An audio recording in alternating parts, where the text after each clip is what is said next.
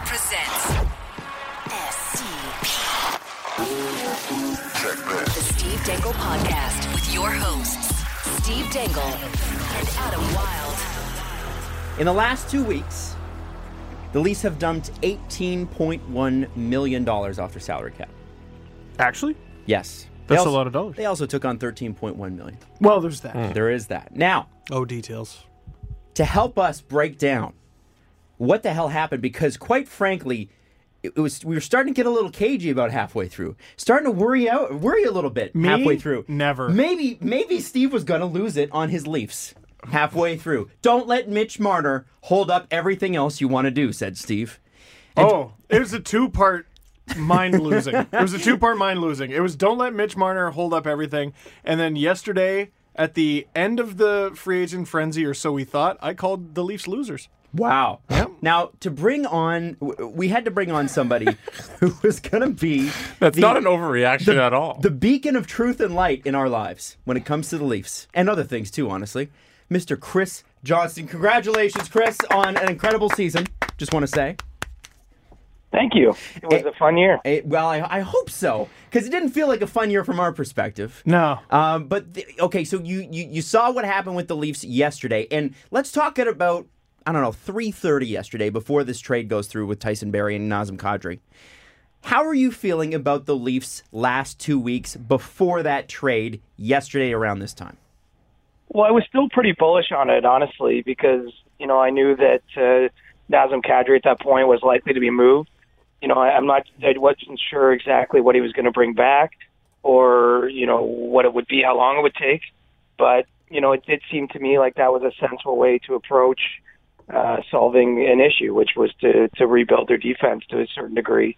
And so, I wasn't probably as down on them as Steve was. I wouldn't have putting them in the loser pile. I wasn't, I wasn't thinking it was a disaster. But, when you take in the totality, I think it's hard to argue that they haven't made some improvements here and they've done it all well, not compromising themselves with the cap. Yeah, they've definitely improved. I would say as of the Kadri trade, they improved. People were trying to sell me on they got out from under Zaitsev contract. And believe me, I understood why that was a wonderful thing and something that I had hoped for a very long time. I just looked at the right side of defense and I went, I'm sorry, who the hell plays for the Toronto Maple Leafs? Right. Please don't. I had so many people going, hey, don't worry. Cody Ceci's going to be on the third pair. Behind who? What? Ben Harper. Yeah, but Justin Hall and Timothy Liljegren, who may never actually get called up. I'll believe it when I see it. Forgive me, CJ, if I was losing my mind a little bit. To be fair, you were losing your mind going back about 4 days. Yeah, that's true. Days. It's very true. Yeah. Well, probably a lot longer than that, but certainly over the weekend, I was getting a lot of frantic texts from you. Oh, the Leafs are trading Zaitsev. What? For Ceci. What? Well, okay, so let's talk about that deal because it was kind of the first major piece after Marlowe, right? Yes. We're looking at, we thought Connor Brown might get moved to the trade deadline. He gets thrown in as what they're calling at least a sweetener to Ottawa. Coming back, you've got Ceci and Harper, both right shot guys, both big guys, both hook it up and not.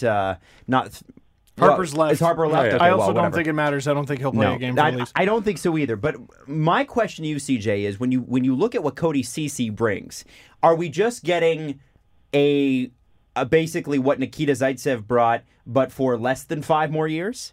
Is that what the goal is here? Or do the Leafs really believe with this guy that at 25 years old, and, he was drafted high, and there were big expectations, and at one point this guy was considered to be, a really great prospect for the Ottawa Senators. Is this guy they believe that they can change, rehab, and get some found money out of? Well, I think the reason this works for the Leafs is that at minimum, he's the guy you mentioned. He's Zaitsev equivalent or complementary. And he's only signed for 1 year, presumably when this trade goes through, instead of 5 more, the way Nikita Zaitsev was. So, that worked for the Leafs on a number of levels. The risk is not nearly the same as it is in terms of taking Zaitsev on like the Senators did. And, I think you got to see. I mean, part of Cody Ceci's tough results to me is that he's been on a poor team, and he's been used in a way that, I don't think the Leafs intend in any stretch to use him as a matchup guy, someone playing into the 20-minute range consistently for them. And so we'll have to see. You know, I think that this is a buy low kind of scenario for Toronto. You know, it's hard to see that because it's a bit of a complex trade. But, you know, they didn't really give up all that much that they valued to get him. You know, I do expect he'll be on a one-year contract. And you know, let's see if a change of scenery and a third-pairing kind of deployment, you know, a lot of zone starts in his favor and those types of things, you know, make him into a bit more useful of a player than he appeared to be in Ottawa.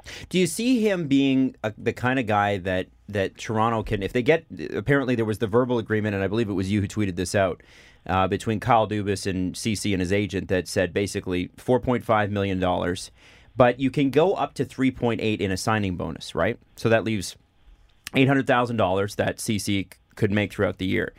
That makes him more attractive to floor teams. There is the argument out there floating around that maybe the Leafs do that and trade him to a floor team so they can absorb the cap and he never sees a game with the Leafs. When you consider the way the rest of the lineup is constructed, fast, you know, puck moving, accurate passing, he doesn't seem to fit those bills. And I wonder what your perspective is on that. Or do they feel like, yeah, you know what, we are mostly skilled, but we do still need what Cody Ceci could bring at his best? Well, for the reason Steve was freaking out before I knew about Tyson Barrie, I think they're unlikely to move him straight away unless they know they have another right shot player lined up. I mean, just from a balance standpoint, you know, it probably makes sense to structure the contract in the manner that you're laying out there because, look, players tend to favor upfront money. There is a value to present money, and we've seen this. The Leafs do this with a lot of guys they like, too. You know, it just makes all these players more tradable. That's why the CC deal, you know, waited till July 1st because of the bonuses that were paid to Nikita Zaitsev and Nazem Kadri and Connor Brown. You know, the reason those three trades all didn't happen before July 1st is that the Leafs were able to pay that money, and the teams are getting those players for a higher cap hit, but not having to lay out as much in terms of their paychecks. So, you know, I think this is something the Leafs have brilliantly used to their advantage. I wonder if it will survive as something they can do into the next collective bargaining agreement because there are, you know, teams out there that don't like that, you know, this is an advantage, so to speak, that some of the richer teams have, like Toronto, like Montreal, as we saw in their attempts to get Sebastian Aho. You know, it was going to include a lot of bonus money. But, you know, when we're talking specifically about Cody Ceci, I do think it makes some degree of sense to build a decent signing bonus in there in case they get to a point where they feel they have to move them or they're able to perhaps get another right shot D and it, you know, makes them more expendable because he's a lot easier to trade to a team that's down near the bottom in terms of cap hit, but doesn't really have to pay him much to play. Right. Chris, you deserve some time off. I would love for you to get some time off. But the more you talk, the more I'm like, CJ's going to get zero time off at all. Hang on to that, too, for just to interrupt. What did CJ offer to do before this very episode? Massage my temples? I'm not... Oh, my God, this guy... CJ... Phoner? Massage your temples. Yeah, hey, CJ, Phoner? Yeah, or like I can walk there. It'll take like 25 minutes. Like he was just going to walk here on a whim. And just come out. Take like a half hour walk. Chris, we owe you so much. We owe you many meals and many beers, my friend. Well, I appreciate that.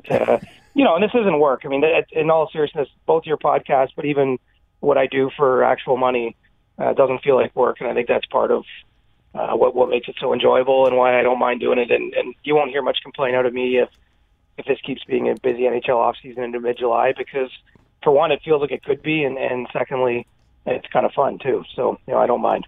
Well, for the reasons you just laid out, I don't sense a Cody Ceci deal coming anytime soon. Kerfoot, I think, is sort of leaning towards salary arbitration, so I don't see that ending anytime soon. And then, well, Mitch Marner's represented by Darren Ferris, so I don't see that ending any time soon. So what do you think Kyle Dubas is going to do to fill his time? Well, I don't know that there's much else he can do. I mean, really, I think his focus is the Marner situation. You know, there's only so much you can do, but now that you're on the other side of July 1st, at least to the point we're having this conversation, an offer sheet hasn't emerged for him. You know, I'm sure that he was looking on longingly at the situation Carolina had with Aho. The Leafs would gladly like to see Marner get that kind of offer sheet, even with the upfront money. Could they? Of course. Well, I mean, no, but they would sign that, and they would match that in half a second. They would love to see that kind of structure and cap hit come in. Even a 5-year deal, I think they could live with, even though that's probably the the least desirous number of years from the Leafs perspective, just because you're walking Marner and Matthews to potential free agency at the exact same time. But, you know, I don't think they'll be very busy. I'm still curious what's happening with Jake Gardiner. You know, I've heard a fair bit of conversation that he'd like to find his way back to Toronto. You know, I don't know if it takes another trade of some sort to make that happen. It would have to. Well, you would think, even just from a roster standpoint. I mean, let's leave the money aside for a moment, because I think if he ever did come back, it would be on what we would deem to be a hometown discount, certainly compared to what he can get on the open market. But, you know, his free agent position has been the weirdest probably of any player this year. I've had trouble getting any real intel on it. I've been told consistently he wanted to come back to Toronto, even as we've sort of thought that wasn't possible, just because of the cap implications. And so, you know, it just feels to me like it's at least hanging out there as a possibility. But, you know, I would think it involves a trade, and those aren't always easy to make, although Kyle Dubas has been making them look pretty easy with the number he's pulled off in the last 10 days or so. But, you know, I don't think it'll be that much more busy of a summer, honestly, from the Leafs perspective. And the key for them would be trying to get Marner's contract sewn up long before training camp, because I don't think they want to enter another season the way that they went through the start of last one. Do you know how long ago the Leafs made the decision to move Kadri? Was this something that Dubas was like convinced once he was suspended versus Boston, he's like, he's not coming back with this team, or did it lead up until like this past weekend? I think it was more around the draft time. You know, at that position, at that point in time, they made the decision, you know, once and for all, so to speak, to sign Kapanen and Johnston and not trade those guys, because a lot of the teams that had called the Leafs and were interested even in, say, taking Patrick Marleau's contract, wanted one of those players. And so around the point where they reached verbal agreements with Kapanen and Johnsson, and so they decided essentially that they weren't going to use those players to turn into other assets, I think that sort of sealed Kadri's fate. I mean, obviously it's been hanging in the air as a possibility, but, you know, I really don't think it was until around the draft when the Leafs stepped up their efforts, and essentially they talked to every team that needed potential center depth and had some defensemen that you know might be tradable, and kind of worked the market from that standpoint. And obviously they had to create their own cap room before they could make that trade. I think, you know, paying Kadri's bonus on July 1st was another incentive they could offer a team, and you know, they asked Nazem to waive his no trade clause that he had as part of a deal they had with Calgary, and Kadri didn't do that. But I think really once you do that, it's hard to bring a guy back. I mean, you've already signaled that he's going to be traded. You know, Kadri has a 10-team no-trade clause, and so that meant there's 20 other teams out there that didn't require his consent, and that sort of paved the way for the deal to come together with Colorado. He traded, he instead of going to Calgary, he went to America's Calgary. Basically, Denver and Calgary are very similar in a lot of ways. Like they're beautiful. Everyone's high. Not everyone's high. No, no. Hold on though. I want to ask about that, because there is you talk about the Calgary trade that was nixed. Yeah. Evidently, now from what I've heard, it's T.J. Brodie that was involved in that. Have you heard any names? Who was the third team? What's the deal there? Well, I do believe it was T.J. Brodie. I don't know 100% that was the case, but it was a more complex trade that was being pulled off. I believe Winnipeg was the third team that was involved, and you know, I can't tell you what else the Leafs would have given up if it would have just been Cali Rosen the way they did to Colorado. I don't know what was going between Winnipeg and Calgary, so you know, it's a bit incomplete. But I know for certain that Calgary was the city that Nazem was asked to waive his no trade for.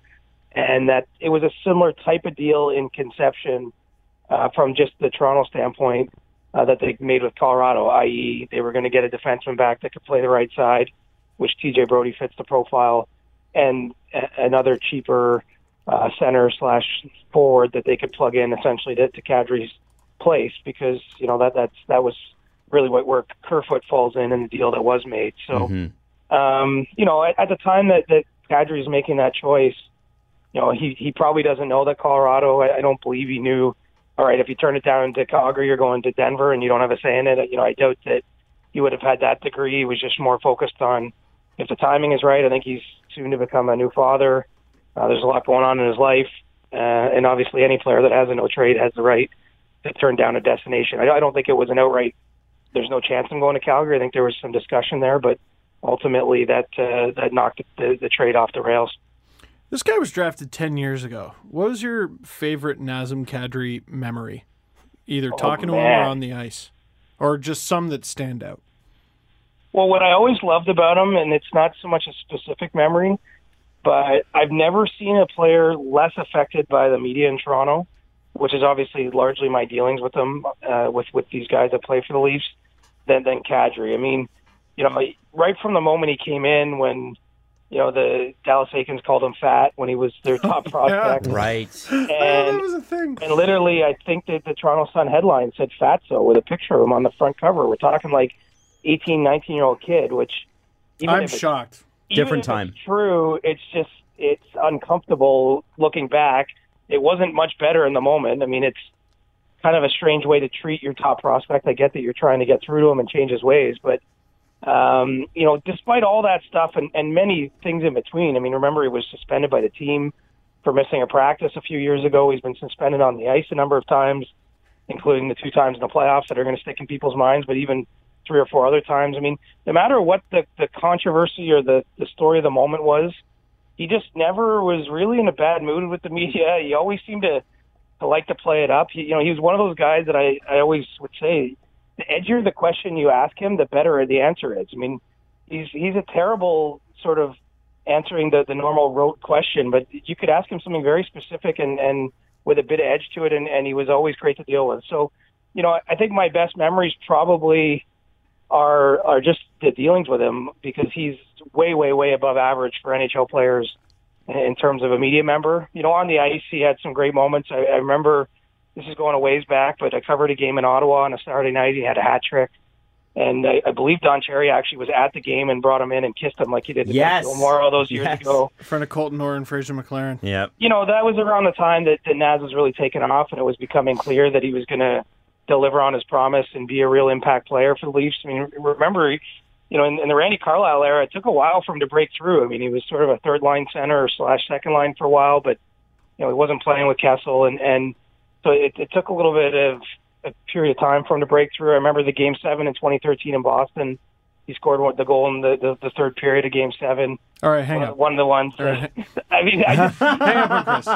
Hang on. He had lots of cool moments as a Leaf, is all I'm saying. I mean, What happened next, I realized, it's probably, come on, Steve, it's not that painful now. It's years later. There's other pain on top of that pain. Oh, yeah. It's a pig pain sandwich. Maybe... Sorry, go ahead. No, you go. Maybe not the worst transition. Nazem Kadri plays the whole series against Boston. Is he still a Leaf? The odds are better, for sure. Yeah. I mean, first of all, you know, they might win the series. You know, I don't think it's a stretch to suggest that one of Toronto's edges in that series was having the three centers they do, because the Bruins aren't similarly stacked at this point beyond Patrice Bergeron. You know, David Krejci's getting up there. And they get to Game 7. So, I mean, there's no way we'll ever know, but losing Kadri for 5 games of that series, having Nylander play center instead of potentially on Auston Matthews' wing, I mean, all those kind of dynamics maybe make it differently, and certainly I think he's seen a little bit differently. You know, there was some trust loss there. You know, 10 years is a long time for an athlete, and especially an athlete that's, you know, a first-round pick the way Kadri was, with all the turmoil that this team and this organization has been through in that 10 years.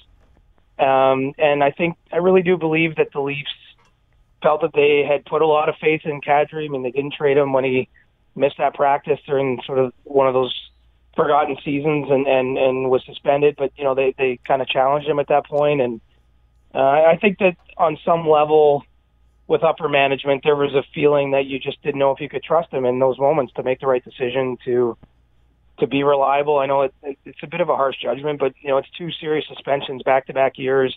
I hate to... Same city, same team, same spot in the ice. You know, it's hard to say he learned from the lesson that you know, from the 2018 playoffs, you know, this time around. Is it a harsh judgment? Like, that like, the one thing is that I was a big Naz defender. And, you know, even for me, and not that I matter, but, you know, even for me watching on my own, you know, if the Leafs went into Boston next year and Nazem's in the lineup, like, that is a topic on this show.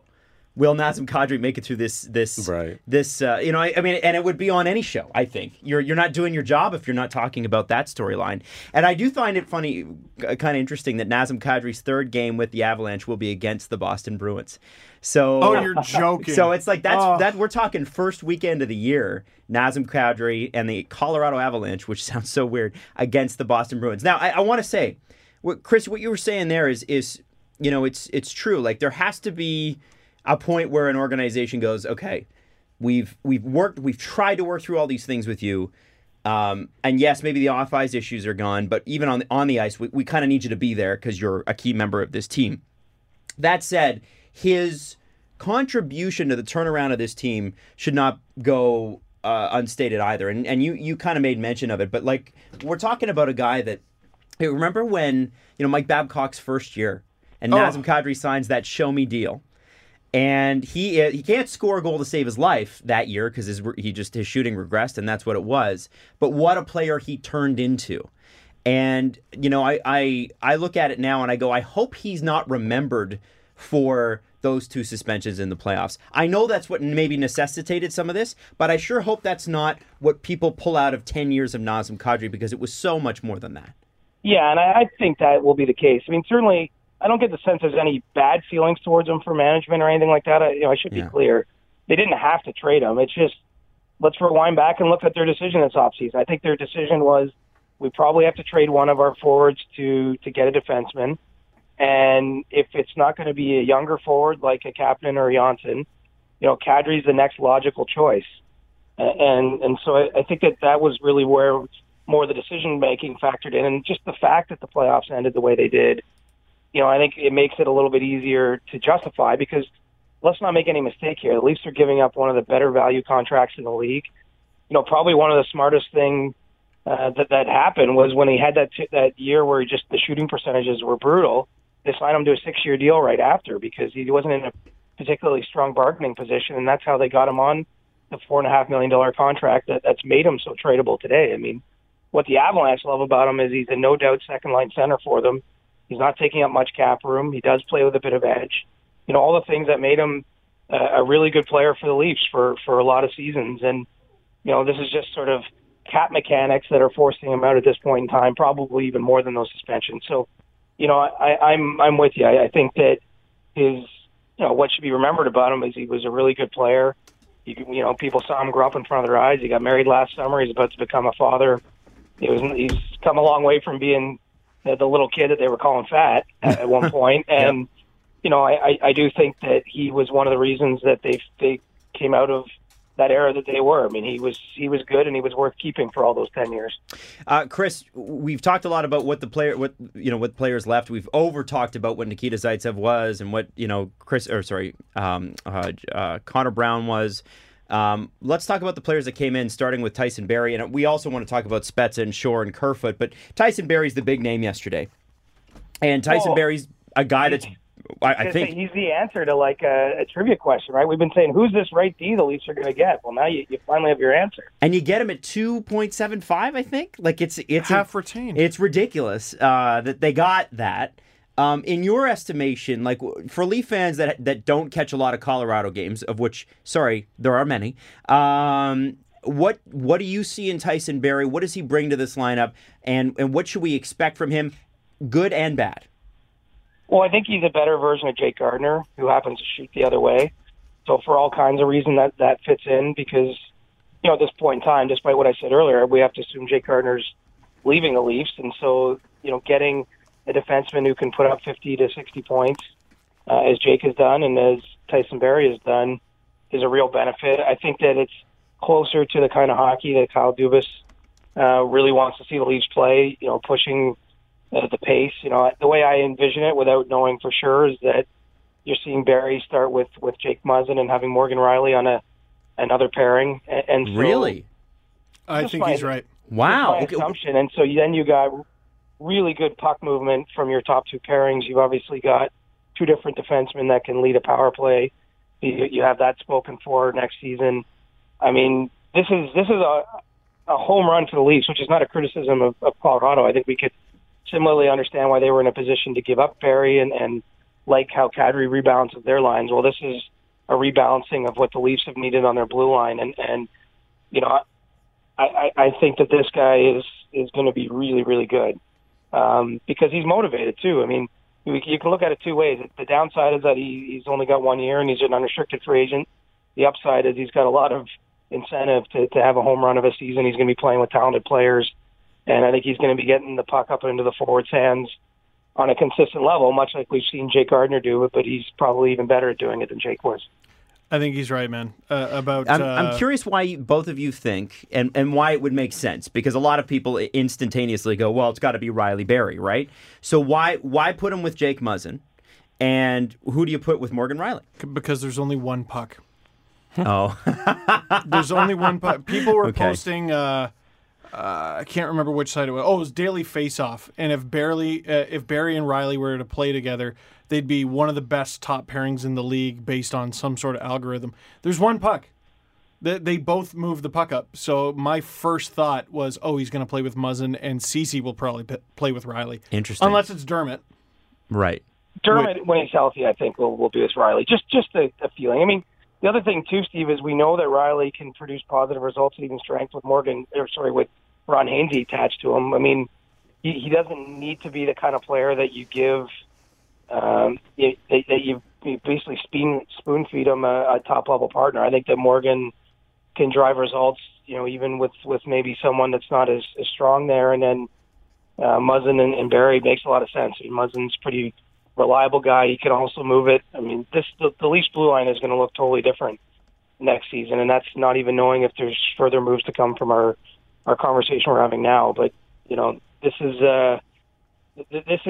potentially the kind of thing you're pointing back at going, you know, that a lot of things turned the day they made that trade.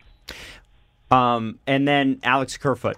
I mean, this guy is going to be, they say, potentially maybe the third-line center. I was surprised he was in the deal, to be frank. Yeah, I mean, it seems like there's some real value there. And again, because I don't think Leaf fans are staying up late unless you're one of the hardcore, like Steve.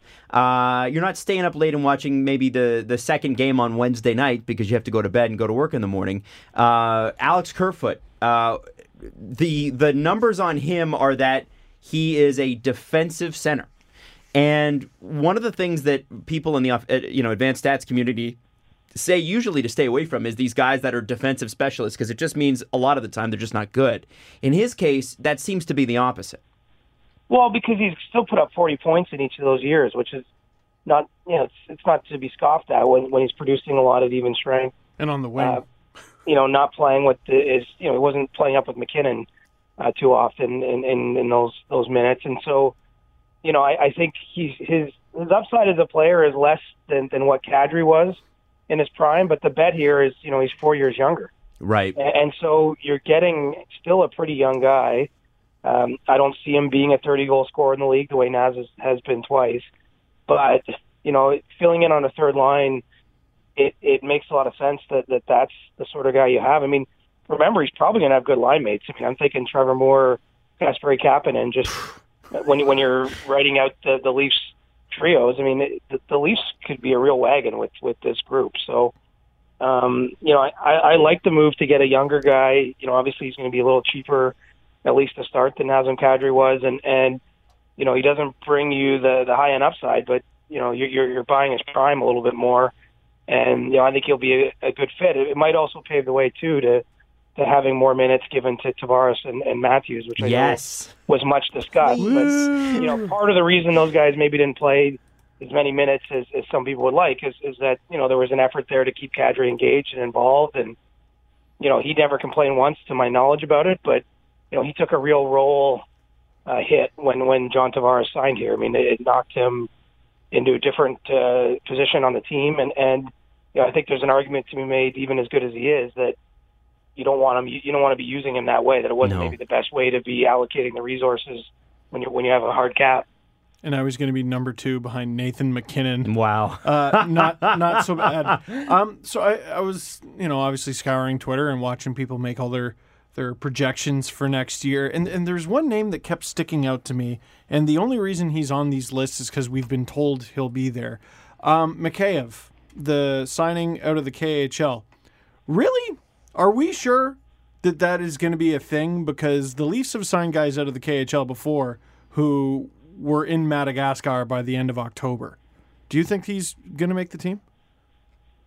That's a tough one. I mean, he's probably going to start with the team, but whether he makes an impact or not, I think is a very open question. I mean, what's good at this point in time is I don't see any reason at all why he would be starting above the fourth line.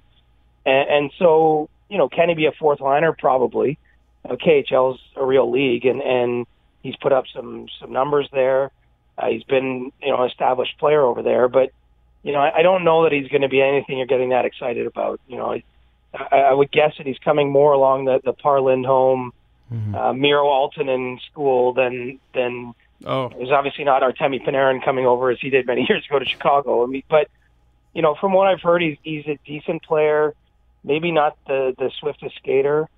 And, you know, if he's on your fourth line, I certainly don't think it's the end of the world. But, you know, I don't know that we should be hyping him too much either, because there's just a lot of unknowns with you know, how he'll transition, whether he can make that much of an impact. And you know, I still think it's a good signing. I think all these guys are worth the risk, for one.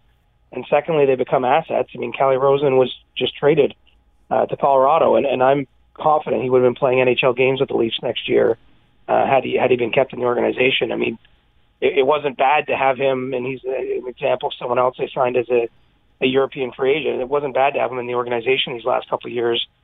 And you can trade him for something. So, you know, it's the same way they turned Lindholm into Nick Patan.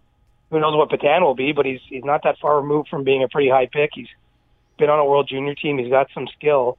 You know, the Leafs to me are smart by trying to bring these guys over and seeing what they have in them. And the truth is, on Mikheyev, we're not going to really know till we see him play some real games in September and October. So the real question for me here, Chris, and when in seeing what we saw yesterday, obviously Jason Spezza's name comes up, Nick Shore's name comes up, Nick Batan's name comes up, all different players. Kenny Agostino as well. And we could talk about the players, but I think the makeup of the lineup is what's interesting. You know, Justin Bourne wrote today in The Athletic about, you know, the Leafs really are truly doubling down on skill. This is one of the only teams that we've ever seen that's like, no, not only we're going to drop all these other guys. And despite our coach and last year the assistant coach's protestations, we are going for this. This is the style we are playing. And with Spezza, with Shore, with Agostino, with Patan, and with the way Mike Babcock complained about guys like Patan last year and how he didn't have depth in the lineup, or, you know, we need to have, you know, more depth, which was a comment he made, which was, you know, he later said he didn't mean it to be passive aggressive, but it sure looked like that at the time.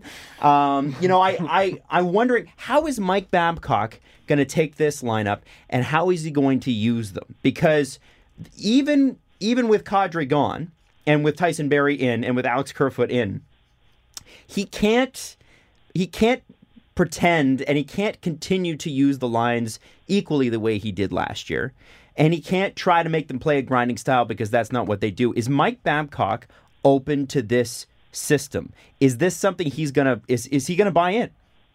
Well, he doesn't have a choice that I see. I mean, you know, I know there's the age gap and there's the stature gap and all that, but I mean, Kyle Dubas is his boss, and the boss along with the front office makes the team, and it's the coach's job to use them. I would say that this will probably be the story of the early part of the year, one way or another, with the Leafs, is how this group was deployed, you know, probably reading between the lines of the things Mike says in his daily press briefings, because, you know, that's been part of the discussion already with him, and just seeing, you know, how much he does buy in. You know, I think he wants to be the coach of the team, and I still think it should be a pretty good team. But, you know, does he get away maybe from some of the hard line matching that he's been fond of in the past? I mean, maybe. That to me is probably the best thing you can have if you have four really good lines, is that you don't have to worry so much within games, you know, at times when your fourth line ends up against the first line on the other team, you're not scrambling on the bench. I mean, that's the way Bruce Cassidy was handling the Bruins through much of the playoffs. I covered their run from start to finish. You know, I don't know how much will change, but he's famous for talking about, first of all, how you've got to change every year. You've got to be a better version of yourself.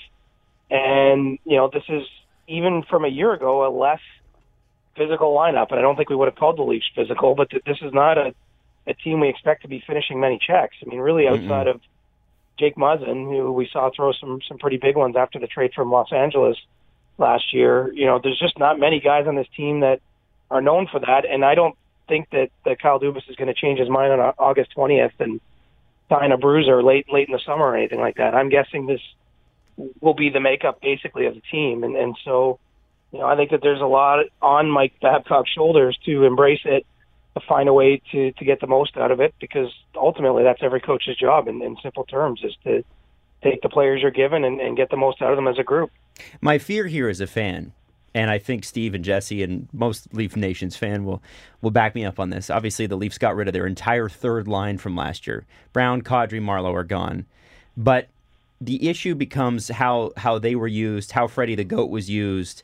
And I'm concerned that, and I'm going to throw it all the way back to Detroit here, that Alex Kerfoot becomes Justin Abdelkader and gets 20 minutes a night. And I you know, like that is a genuine, I think, concern for Leaf fans, and it should be a concern for Leafs management. As much as you said it right, like, I mean, if you got Trevor Moore, Alex Kerfoot, and Kasperi Kapanen flying around and taking third line minutes, you could do worse. The problem is what happens when they start getting second and first line minutes, because they, you know, the Leafs took too many penalties that game, and all of a sudden they're up in Leo Komarov 22, 23 minutes a night territory.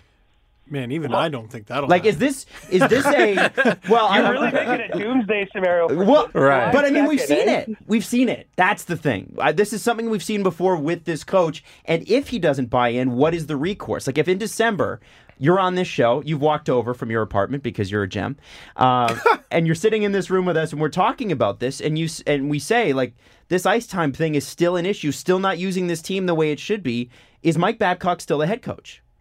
Well, this will be the season where his job becomes on the line if things go wrong. I mean, I don't think there's any question about that.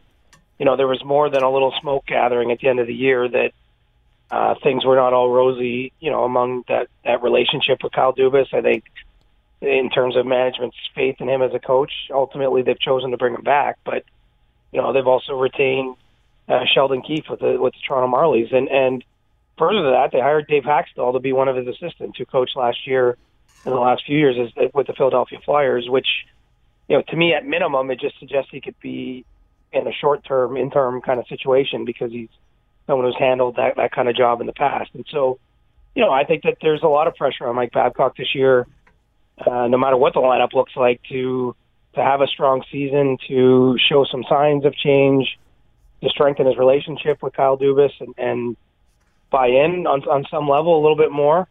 You know, it showed up at a few notable moments last year. I mean, I can tell you that probably the most surprised I was all season, and you know, I'm around the Leafs pretty much on a daily basis, was they made the trade for Muzzin during their All-Star break/bye week. You know, there's a couple days of anticipation before it. They had their first practice back from the bye week in Detroit, suburban Detroit, and there was a real buzz around the team. I mean, Morgan Rielly was giddy. He was telling a whole story about how his mom told him about the trade, and they were immediately logging on to NHL.com to figure out where it would all fit and how excited he was. And then Mike Babcock comes out and says, wow, you know, it's not perfect or something. It felt like he had the tack, and he was bursting the balloon a little bit. And, you know, there was a similar, although it's not the same thing, but with Nick Patan, he got into a game in Vancouver, his hometown, played as a center that night, and you know, after that game, Mike Babcock made a comment about, you know, having too small a fourth line. You know, I just think that some of that stuff should be more muted this year, I would think. Maybe presenting a more united front, even if, you know, everything behind the scenes. I don't think with any team, to be fair, there's a natural tension between management and coaching staff. I mean, that exists in all 31 markets. It's just, you know, we really got some insight into it last year, because, you know, it's something Mike Babcock would talk about sometimes without even being asked. So, right. You know, it's going to be a fascinating season, because clearly the way last year was, but this is win or bust for the Leafs. I mean, you know, even getting to the second round, which I'm sure would excite people, but if they get to the second round and lose, you know, it's still not going to be seen as a positive. They've really got a 5-year cup window starting this coming season. Basically, in my mind, the length of Matthews' contract. It obviously could be extended beyond that, but it involves a lot of assumptions that we can't make today about whether he'll stay, what the number will be, what's going to happen. And so every year is really important right now. I think that they're borrowing that from the Raptors a little bit. with the Kawhi Leonard trade. And you know, it's not to say that Tyson Barrie is in any way viewed by them as important as Kawhi Leonard was to the Raptors, but you know, I think the Leafs are more willing to make that kind of trade because they recognize the value in even just having him for one season, what it could do for their fortunes, what that would mean. And I think that they're in a little bit more of a risk-taker's mindset, and I think that would extend to even Mike Babcock if things weren't going well for whatever reason, that you know his job is not guaranteed for another season, even though he's still got a couple years left on his deal. Thank you, Masai Ujiri. I feel like none of us are talking about the fact that the fired Flyers head coach is now in charge of the Leafs defense. And he was not... They weren't particularly great on defense when he was the Flyers head coach, which is why he was fired. No, they weren't at all. What do you make of the Dave Haxtell signing? I don't really mind it, to be honest. I mean, I don't think it's as simple as you can look at his last defense and say, you know, so much of that is based on personnel and other things. You know, to me, he's a real thoughtful guy, Dave Haxtell. You know, one of the things he did after he was fired in Philadelphia is he went over to Sweden and spent a week behind the scenes with the Swedish national program to steal best practices from them. I mean, I think he's, you know, much like Paul McFarlane, their other assistant coach hired this offseason.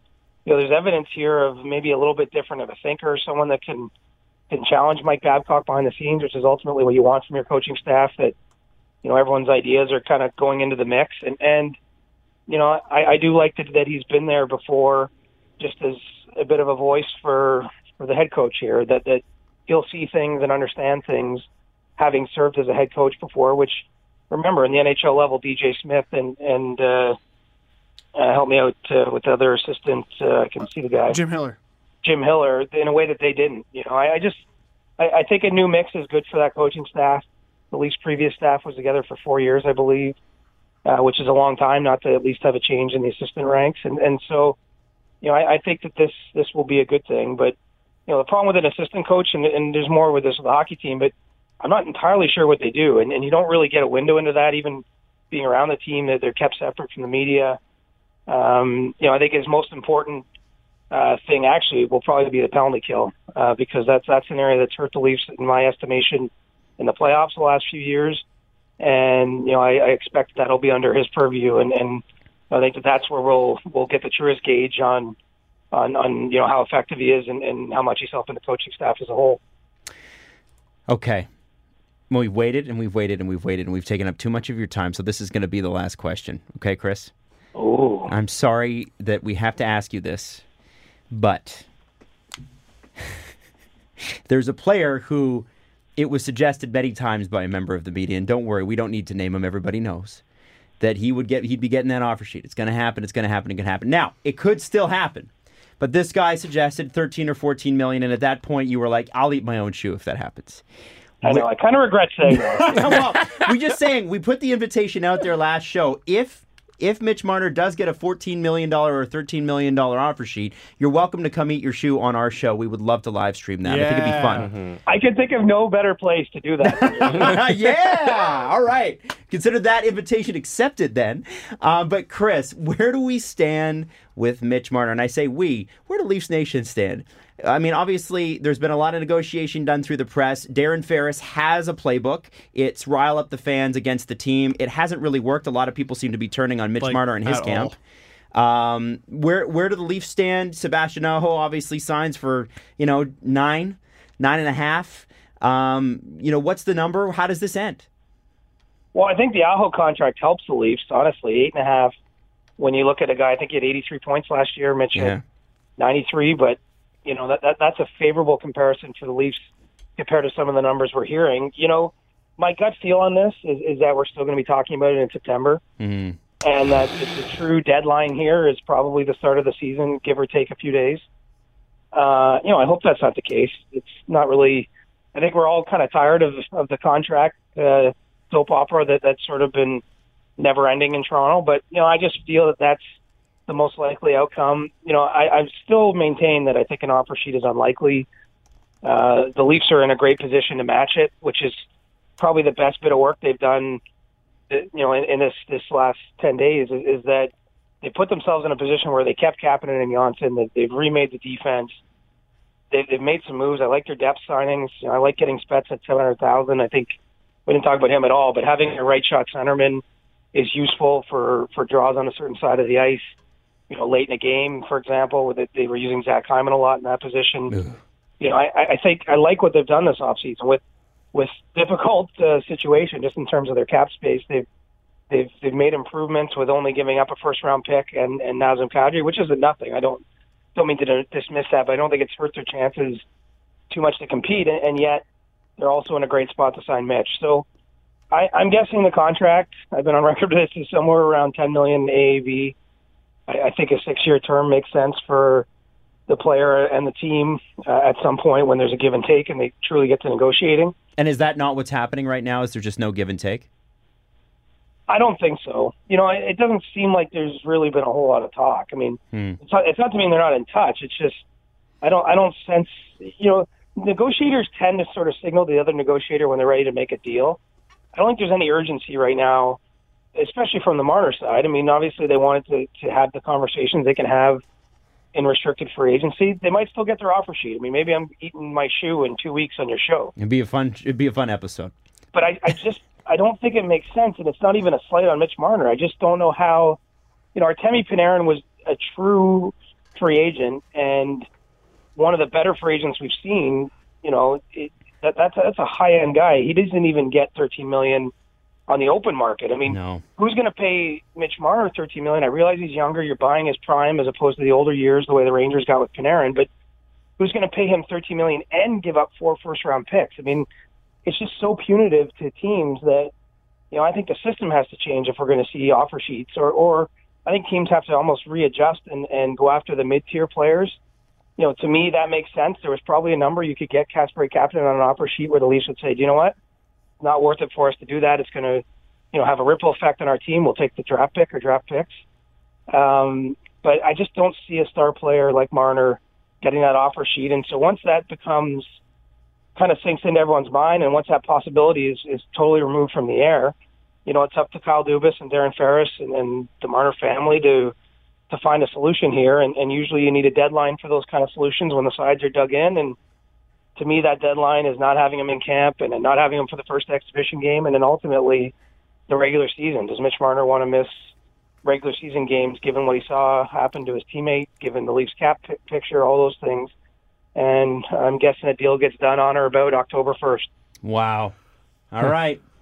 Whee! Okay. Fine. I'll tell you long that. Summer.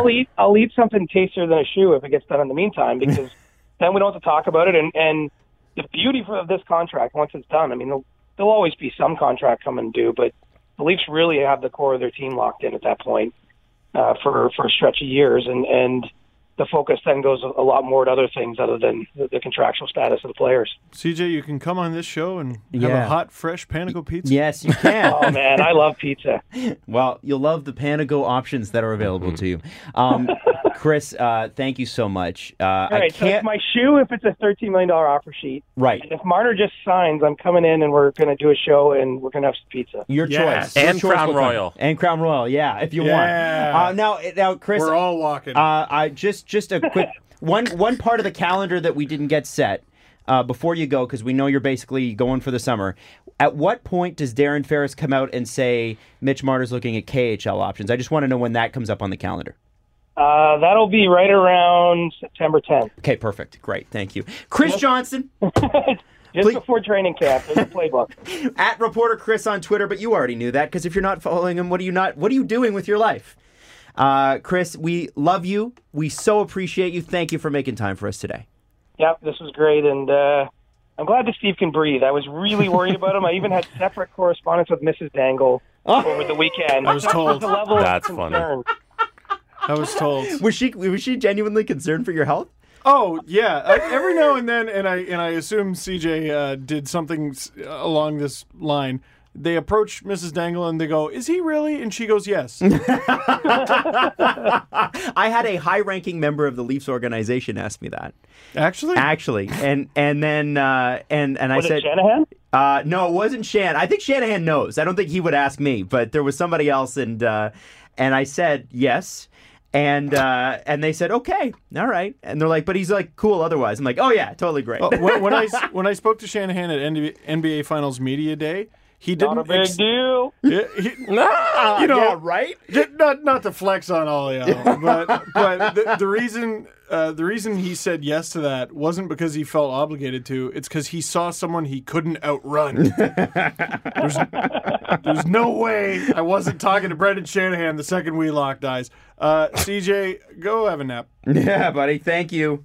All right, guys. Have a good one. Take care, buddy. Love you. So I do have to ask Steve. Like, okay. Yeah. I also want to ask a Mitch Marner question. Okay. No, here's the thing. For me, and I don't know if this feels the same for both of you. For me, it feels like I don't care as much because I feel like the Leafs are...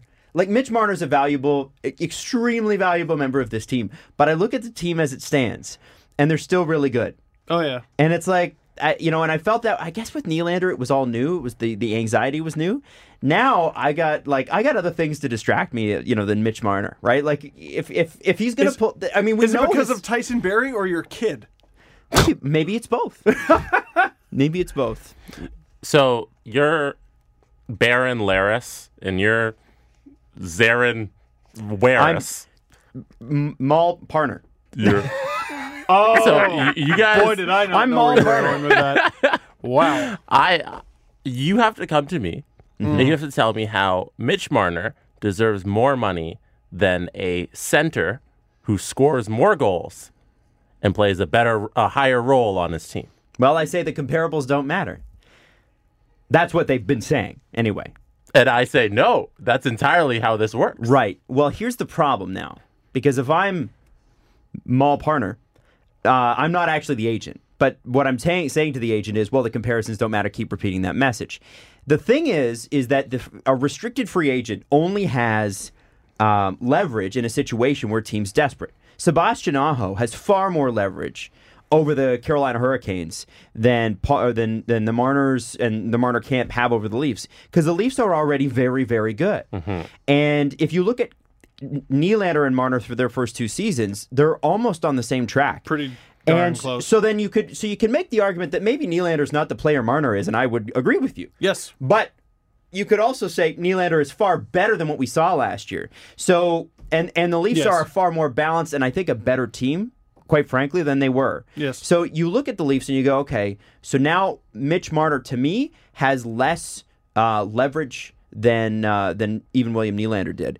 And because that offer sheet is not coming, I mean, like, they know it now. Now it's out there. The offer sheet is not coming. Who's going to do it? Well, here, can I be Sebastian Aho? Varus? You're going to be... Yes, Warren Laris. I'm Warren Laris. So Sebastian Aho makes 8.4. Mitch Marner is asking for $2 million more than that. You're asking my client to sign for less than what he's worth? I'm asking you to sign for what you're worth, and the market is set around 8.4. We both know my client is worth a lot more than that. You're asking my client to dive in front of a contract that says he is not worth what he is worth. He is not willing to dive in front of that. I'll tell you what he is willing to dive in front of: a puck with his face in Game 3 against the Boston Bruins. I'll tell you what he's willing to dive in front of: Zdeno Chara. Jake Muzzin, back when he was on the Kings, some of the hardest hitters in the league, he is willing to dive in front of them. He is willing to crash the net. He is willing to pretend that his broken stick is not broken and then drop it when the puck goes the other way and skate by the bench and get a stick from the equipment manager and then set up John Tavares 47 times. That's what he is willing to do. And if an offer sheet does not come his way, we'll take our talents to the KHL. We'll go to Mitchellerg, Martin Niedegorsk, and just form our own new KHL team, and we'll have a life outside of the Toronto Maple Leafs. You want my client to sign for less than he is worth? You make me sick. Ask if the beating heart of the Toronto Maple Leafs should sign for less than what he's worth. Can I throw this out there too? What? Remember when Warren Laris is on a tear right now? Remember when Darren Ferris called the Matthews contract a bad contract? And it was! And now he wants the same contract for his client? Yes, because Auston Matthews, the thing about his name is it's not Mitchell Marner. That's is factual information. It is factual. It's, Jesse, that's all I do. All right. Now I spit when I talk because all I do is spit facts. Okay, now we got to call Eric Engels here. Get a spit screen. Because we do need to talk we need to talk about the one offer sheet that was actually made. The phony offer sheet. Yeah, it is kind of baloney. I wonder if... I've got a couple questions about this. Let's get Eric on the phone. We had to stack this show with other people who knew stuff because I felt like it would be completely unfair of us to come at this show and just the three of us yammer on, because really, honestly, when it comes to days like we've had in the last 48 hours, you need to go to the experts. And one of the most exciting things that happened in the NHL, everybody knows it, Montreal offer sheeting Sebastian Aho, and here's the guy who's most tired about talking about it. Eric Engels from Sportsnet. Eric, thanks so much for coming on, man. We really appreciate it. I'm not too tired yet. It's all good. Okay. Yeah. He agreed to it. Screw him. So, I mean, obviously when the offer sheet is made, everybody's like, yes, finally someone did it. Something. But there seems to be and I hesitate to use this term, and you could correct me if I'm wrong, but there seemed to be a bit of calculated toothlessness to this, because it was really... It seemed like the Montreal Canadiens were testing Tom Dundon personally to say, will you really pay $11.3 million this weekend to Sebastian Aho? You really want to do that? And obviously Sebastian signed the contract to come to Montreal. Carolina is now matched. What are your thoughts on how Montreal structured this initial offer to Sebastian Aho? And was it actually meant to succeed, or was it meant to just send a message? Well, I think in their minds, if they had gone to another tier and offered a higher compensation for him, it wasn't really going to make that much of a difference for Carolina. The big gamble that they took was that the signing bonuses in the first 12 months of the contract, equaling $21.17 million, was going to be so unpalatable that it would force them into a difficult decision and potentially that they would take the compensation and not match the offer. If they had gone to that next tier and put in a higher offer on Aho, could it have changed things? From the signing bonus perspective, you're talking about an extra $3 or $4 million up front right away. From a salary perspective, you're talking about, an extra $10 million throughout the deal, or however much money it would end up being. I think the Canadians really felt that they were comfortable with the number they put forth for Aho. He was comfortable with it. He signed it. And they were really just going on that bet that potentially Tom Dundon wouldn't want to pay that money up front. Now we have the answer. So everything else is still a possibility. And it got matched. So now what? And I already know your answer. So it's definitely going to be another offer sheet, right? Or is it going to be someone else, Eric? Yeah, I don't really see them going down that road. Although I've learned in the last 48 hours, it's not necessarily the best idea to try to handicap what Marc Bergevin is going to do. Because I would have told you prior to free agency opening that I thought there was about a 1% chance he would throw an offer sheet at anybody. I don't suspect he'll go down that road again. I think what he said in the past about offer sheets and paying top-end compensation for, say, a guy like Mitch Marner or Braden Point, it being upwards of the money you have to spend on him and also the 4 first-round picks you'd have to give up at that highest threshold. I just don't think he values the risk in that type of decision. So I don't see him going down that road. I won't discount it as a possibility, but I'd be really surprised. And, at the end of the day, the Canadians didn't have a desperate need at center. Sure, they targeted Matt Duchene and they targeted Sebastian Aho, and their team becomes a better team with either one of those players on it. But they have depth at center that they haven't had in decades, in Kasperi Kapanen and Max Domi and Ryan Poehling and Phil Deneau and Jordan Wheel and go down the list, Nick Suzuki, who's on his way up. It wasn't such a desperate need that if they didn't get Aho, they absolutely have to have a center. Doesn't mean they won't look to find one through other means, potentially through trade, but I still feel the biggest need they have is on left defense, and the biggest target on the market is Jake Gardiner for that, and he's still available. So right. I'm curious to see where the Canadians go next as much as anybody else is. And I would suspect that they're not by any means done with the amount of cap space they have and with 23 players signed to their roster. Have you heard anything on the Gardiner front? Because you've been beating this drum for a little bit, and CJ keeps coming on our show and talking about how there is still a possibility Gardiner comes back to the Leafs, presumably for free as an intern, I think. And I don't understand how that's going to work. So have you actually heard anything on the Gardiner front? I have. I've spoken to some sources and did today. I think CJ is right about that. I think, you know, Jake Gardiner would like to remain in Toronto. I think Toronto would like to keep him. But that said, even if they move a contract or two out or do some creative work, which Kyle Dubas is certainly capable of, he'd be signing at a considerable discount, I believe, to what he could generate on the market. All that said, one of the other things that, you know, I discovered today is that the term that Jake Gardiner was hoping to get on the open market versus staying with the Leafs is not quite there right now on offer. That might have changed in the last number of hours. I know that the Canadians were a team that expressed interest into him. They definitely reached out to his agents, Pat Brisson and J.P. Barrie. Where they stand in that dossier right now is not an entire mystery, but it's not something that I can say with any certainty where they stand. So it's compelling, it's interesting. I'm not sure what they're going to do on that front, but I can't think of a better player for them to add to address what is their most pressing need, not even through trade, because they'd be giving up assets to get players that have similar deficiencies to the ones that Gardiner has. So Shane Gostisbehere is a name that we know that the Canadians inquired on.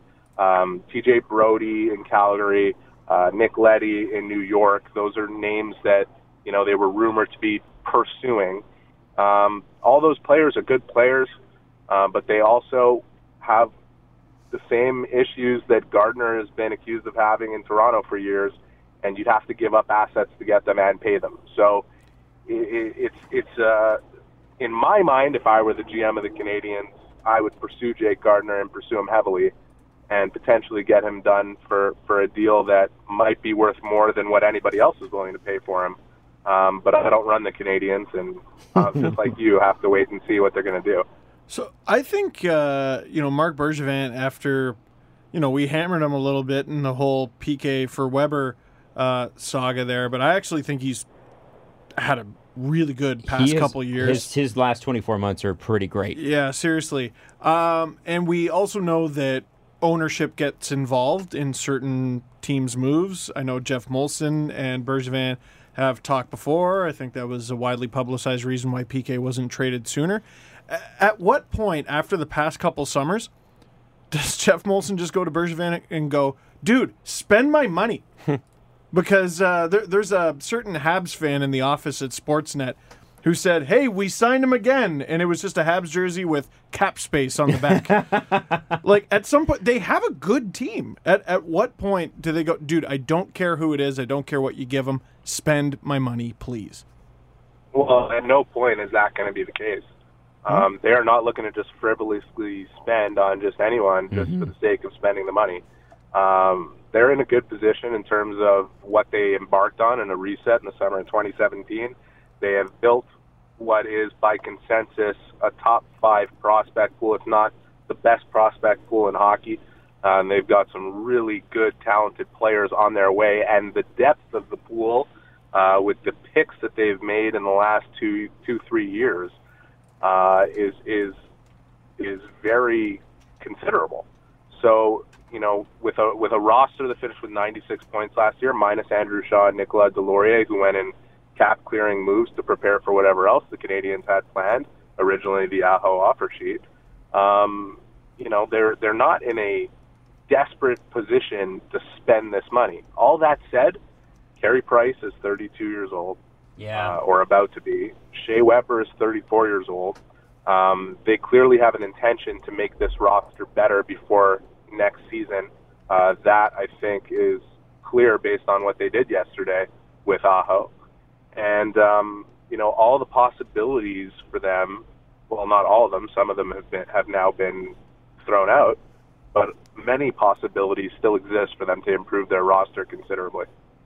Interesting. Boy, I mean, it's so fun to watch because any team with cap space, to me anyway, they're just the most fun teams. And you've got a lot of teams. Carolina, Columbus, Florida's got a lot of space still, even after the Strawman and Bobrovsky deals. And you kind of go, like, any team with major cap space is going to be fun to watch because you just don't know what they could do. I wonder, you know, Eric, there's a lot of noise out of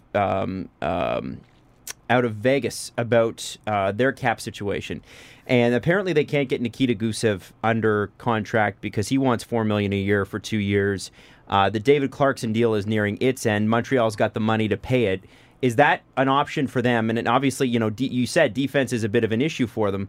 But, you know, would it be worth it for them to use some of that cap space? I mean, you could probably do this with Gardiner and still do the Gusev deal, where you take on Clarkson's deal, you put him on LTIR, you grab a guy like Gusev who could be found money, it could be nothing, but you basically are able to grab a guy who could score you 40 to 50 points for basically nothing. Is that something that Montreal looks at with their cap space?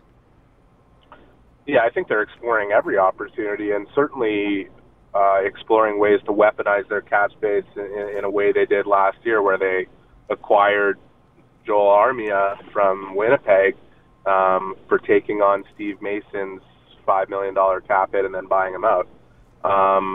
It's one of those things that with the space they have, they've been interested in doing, though when Bergevin was asked about that around the draft, he said that the opportunities hadn't really presented themselves. Will they present themselves now that $700 million has been spent in the marketplace and teams are up against it and potentially looking to make other moves? For sure something that he's got to be out there looking at. You know, one of the interesting scenarios, and I kind of touched on this in my latest column at Sportsnet, was presented by Elliot Friedman on Sunday, where he basically said he wonders if the Canadians would look at taking Kyle Turris from Nashville since they'll be looking to clear some space after signing Matt Duchene. Turris is an interesting player, if only for the fact that he had a very down year last year after two seasons of 50-plus points and topping out at 64 points a couple seasons before that. He's got 5 years left on his deal at $6 million, if I'm not mistaken, as an AAV. No signing bonus in that deal, by the way, just so you know. Mm-hmm. You know, could that be a team that they look at and say, hey, we'll take the entirety of Turris's contract and we'll take Turris because they're clearly targeting centers. And potentially you could throw in a left-hand defenseman that can help us either now or down the line. So we know they just acquired two of them in the PK Subban deal, one of them a Montreal native and Jeremy Davies. You know, it was speculation from Elliot in that column, and it's speculation from me that it's something they could explore.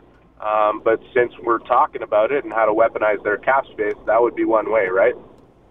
It could be. What about a Patrick Laine? Like Winnipeg's still in trouble. Like, we're not talking about it enough. I mean, they're really up against it, and there has to be something that moves out of there. Yeah, I mean, again, I think when you look at some of the other RFAs that were targets for offer sheets, a lot of them are at that very top end where you have to give up. You'd have to make the compensation so high that the other team really would have to take it instead of matching. And I, you know, in speaking with Marc Bergevin at the beginning of last year, we sat down for an hour and I just asked him his whole opinion on this. And he just explained that the parity of the league doesn't allow a team to really take on the full weight of that risk because you can acquire a player who you think fits well with your team and all of a sudden they don't fit well. Or they get injured and somebody else gets injured and you finish in just out of the playoffs and then all of a sudden the lottery comes around and you go, well, your first round pick that you're giving up in the deal goes from 13th overall to 2nd overall. it's a lot of risk to take on top of spending such a high percentage of your cap on one single player. So I think that's part of the reason why the structure of the Aho offer sheet wasn't at that max end and wasn't sacrificing extra picks and extra high-end picks, because I don't believe Bergevin considers that to be a real thing he'd consider doing. Wow. You know what? Okay. we talk about offer sheets, and that's all well and good. Montreal is in the middle. They're in the middle of a drought right now, and it's been multiple years. So let me just ask you plainly. Is this the year Victor Mete finally scores a goal? Yes. We're not really concerned about that. Victor Mete, you know, does all those great things. You know, it's become a running joke, certainly within the Canadiens organization, where they had a bet going amongst the players when he'd get his first goal. I'm not worried about his offensive production, and I would also add that he's a player that's been highly underestimated in terms of what he does in his own zone. Very, very excellent defensive defenseman, and has the speed and the puck-moving ability to be an offensive contributor. He's working very strongly on his shot with a skills coach that works with Brendan Gallagher and helped him become a 30-goal scorer in the league. And as he gets stronger and a little bit older and a little more mature with more experience, he won't just score one. I think he'll score many. So great player and a developing player, and one of the ones in Montreal that they should be really excited about, especially considering what he's done already as a former fourth-round pick and such a young player in the NHL. No kidding. Andy's going to play behind Jake Gardiner. So. That's right. Eric, it's a pleasure as always. And if I've got to ask one last question before we go. Montreal, are they a playoff team finally this year? I'll tell you in October. Okay. All right. Let's see what they do between now and then. Right now, they're a team that was right on the bubble and easily could have made it. They finished, 4 points behind the Leafs? Mm-hmm. You know, it's not like they're incapable of doing it, but let's be honest. Now that Andrew Shaw has been removed from the equation, a player that scored, if I'm not mistaken, 52 points for them last year, you know, it's hard to argue that their roster is better than the one that finished the season. So they've got a boatload of cap space. They have options in front of them. Let's see what they do before I make any type of statements that I'll get in trouble for. Love it. Eric, we will be checking back in with you on that, okay? Okay. All right. Hey, thanks so much for your time. We really appreciate it. Eric Engel, sportsnet.ca. New post is up today, so check that out. And Eric, if we don't talk to you all summer, have a great one. Steve, you want to add something? I just want to end with this. Can you tell everyone what offer sheet in French is? Yeah, it's offre hostile. Whoever came up with the term really got it right. Oh, yeah. Hostile offer. Love it. Hostile offer is a much more fitting term than offer sheet, which was basically, you know, lawyer talk, CBA lingo. Yeah. Whoever nailed that one down, I want to say it was Yvon Petneau who originally called it that, but I can't say for sure. Maybe we'll find out, and I'll get back to you on that. All right. Eric, thank you so much for your time, and congrats on a great season. So, you know, unbelievable with Montreal, the way the dialogue in them has changed in the last few years. Like, you have to think that Marc Bergevin was a bad move away from losing his job. And now you got to think, wow, Montreal, that's an up-and-coming franchise. They're really, I mean, yes, they got a bit of a time limit. Yes, you got Shea Weber and Carey Price, who are getting older. But if Carey Price is anything like Henrik Lundqvist, that might not matter. And he had a hell of a bounce-back season. And, I mean, you got to draft well, and you also got to have some good fortune. And how was Cole Caulfield available? Yeah. I couldn't believe that pick. And I don't think they could either. No, I think they fell over. They must have fallen off their chairs. And adding him to Suzuki and Paling is so much better than I thought. And, yeah, it's annoying, crazy, man. Now, if only they ever... Who would have thought we'd be talking about, why aren't the Montreal Canadiens spending money? I was stunned. Yeah. And we kept saying, it's for Tavares. It's for Duchesne. It's for... Spend it! Spend on something, anything. It was also Ryan O'Reilly for a while, too. They should have spent it last season. They don't know if they took advantage of it the same way. But one team that I was paying particular attention to yesterday, and this is why, I mean, we've taken far too long to have Andy back on, but Andy Graziano, thank you so much for joining us. We have got to talk about the New York Islanders. Andy, I mean, you've been following them forever. You know, you're on the biggest sports station in New York talking about them all the time. What did you think of yesterday after such an incredible season? First place, incredible story with Robin Lehner. Sorry, second place, I guess. And then yesterday, you know, they swing and miss on Panarin, they swing and miss on Bobrovsky. And, you know, like, what are your thoughts and what's the feeling with Islander fans today about how yesterday went? The feeling with Islander fans is not good. I'll say that. Twitter becomes a very interesting place on July 1st. You guys know that. And yesterday was probably the most interesting because I think everyone had these exceptional expectations for Lou Lamoriello coming into his now second offseason with the club, and especially coming off the comments that Barry Trotz made after they got swept out of the playoffs by the Carolina Hurricanes about what was evident in everybody's eyes, and that's the need to inject more offense into the lineup. You know, Barry came in and just made them so defensive. Sure, it led them to go from worst to first in goals against for the first time in a bazillion years, actually 100, but I like to exaggerate at times. And so, yes, that was a dramatic turnaround, and what Mitch Korn was able to do with Robin Lehner was remarkable, and you had all these remarkable stories, but if you notice, they were all on one side of the ice. And on the other side of the ice, they really struggled to score at times, and it hurt them. Obviously, we saw that against Carolina. It hurt them tremendously. So the expectations were high, especially when a guy as respected and as connected as McKenzie tweets out that the Islanders are front runners for Panarin the night before when there's still 12 hours to go. That was a risky tweet. I'll just say that was a risky tweet. We all know better, and Bob's a pro, so I defer to that, obviously. You know, he's in the majors while, you know, I'm still in single A, so I defer to that, but what made it risky for you? Yesterday morning, you know, I don't even think the Rangers came off their offer much. You know, they were always in that 11 to 11.25 range, so they only came up like $250,000, $300,000. It wasn't much that they had to come up to snag Panarin away from the Islanders, and I think the fact that it was the Rangers just drove Islander fans into an absolute insane, almost lucid state. Twitter didn't even know what they were typing and didn't even know what they were typing, you know. But you know, with Lou, you have to ask the questions, and you know, I'll be publishing a column this week on WFAN about this. And you know, the NHL has changed so much, guys. We've seen it. The game has gotten faster. It's gotten quicker. It's all about speed now. It's all about generating speed through the neutral zone, and it's all about offensive attack. And, yeah, the defensive purists will argue and, you know, punch me in the face for shying away from that aspect of the game, which is still very prevalent, obviously. But, look, you want to win, you got to score in this league, and you need fast players to do that and talented, skilled players. And the Islanders have a shortage of that. And you have to wonder if Lou is trying to build a team in 2019 with 1999 methods. Well, this is, sorry, I had to calculate this to make sure it was real. I have a theory as to why Lou Lamoriello is old school. Can I tell you it? Sure. It's your show, man. Because like, I mean, the last time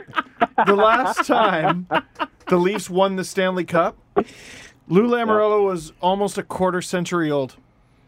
He could have legally drank at the cup parade. He would have been. He's been a legal adult for multiple Leafs cups. He would have been the same age. He would have been older than we were when we started this podcast. We were. We were 24, 25. We were 25. 25. Yeah, something like that. Crazy. Crazy to think. Making me feel old. Yeah. Well, it was a while ago for us too. But. Well, I just want to know, first game the Rangers play against the Islanders in Brooklyn, which plastic animal will it be, or will it just be bread? It'll be loaves of wonder. You already know the answer to that question. Islander fans are pretty on top of that already. I think I think Wonder Bread in this area is already sold out.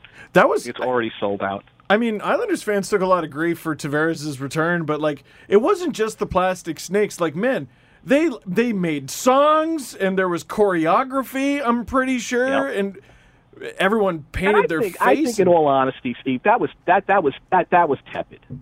That could have gone a lot worse. Sure. Oh, I know. I tell you, that could have gone a lot worse. It was annoying how fun it was. Yeah, and it could have been like, imagine that had happened in Buffalo. Then I think, like with Bills fans, or Eagles fans. Right. Get the tables. Yeah, yeah. There wouldn't be a table left in Buffalo. I hated how much I loved the reaction to Tavares coming back. But with Andy, when it comes to Lou, do you view yesterday as a failure? Because, yes, Bob McKenzie did tweet out what he tweeted, and I want to ask you a bit of a part one, part two question. First off, what you found edgy or risky about that tweet with Bob. I think I know the answer, but I still want to hear yours.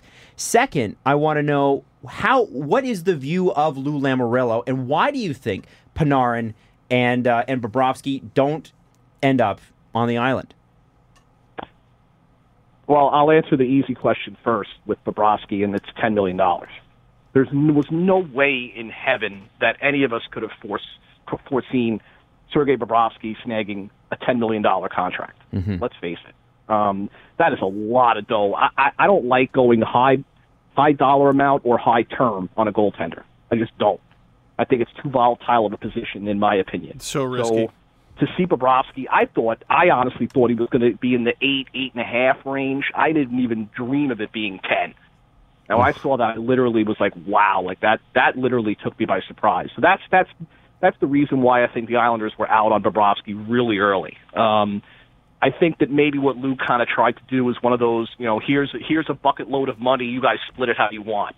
You know what I mean? Like, he might have said, thinking about what the Islanders' cap situation was going into yesterday, he might have said, here's $20 million. You guys can split it as you want.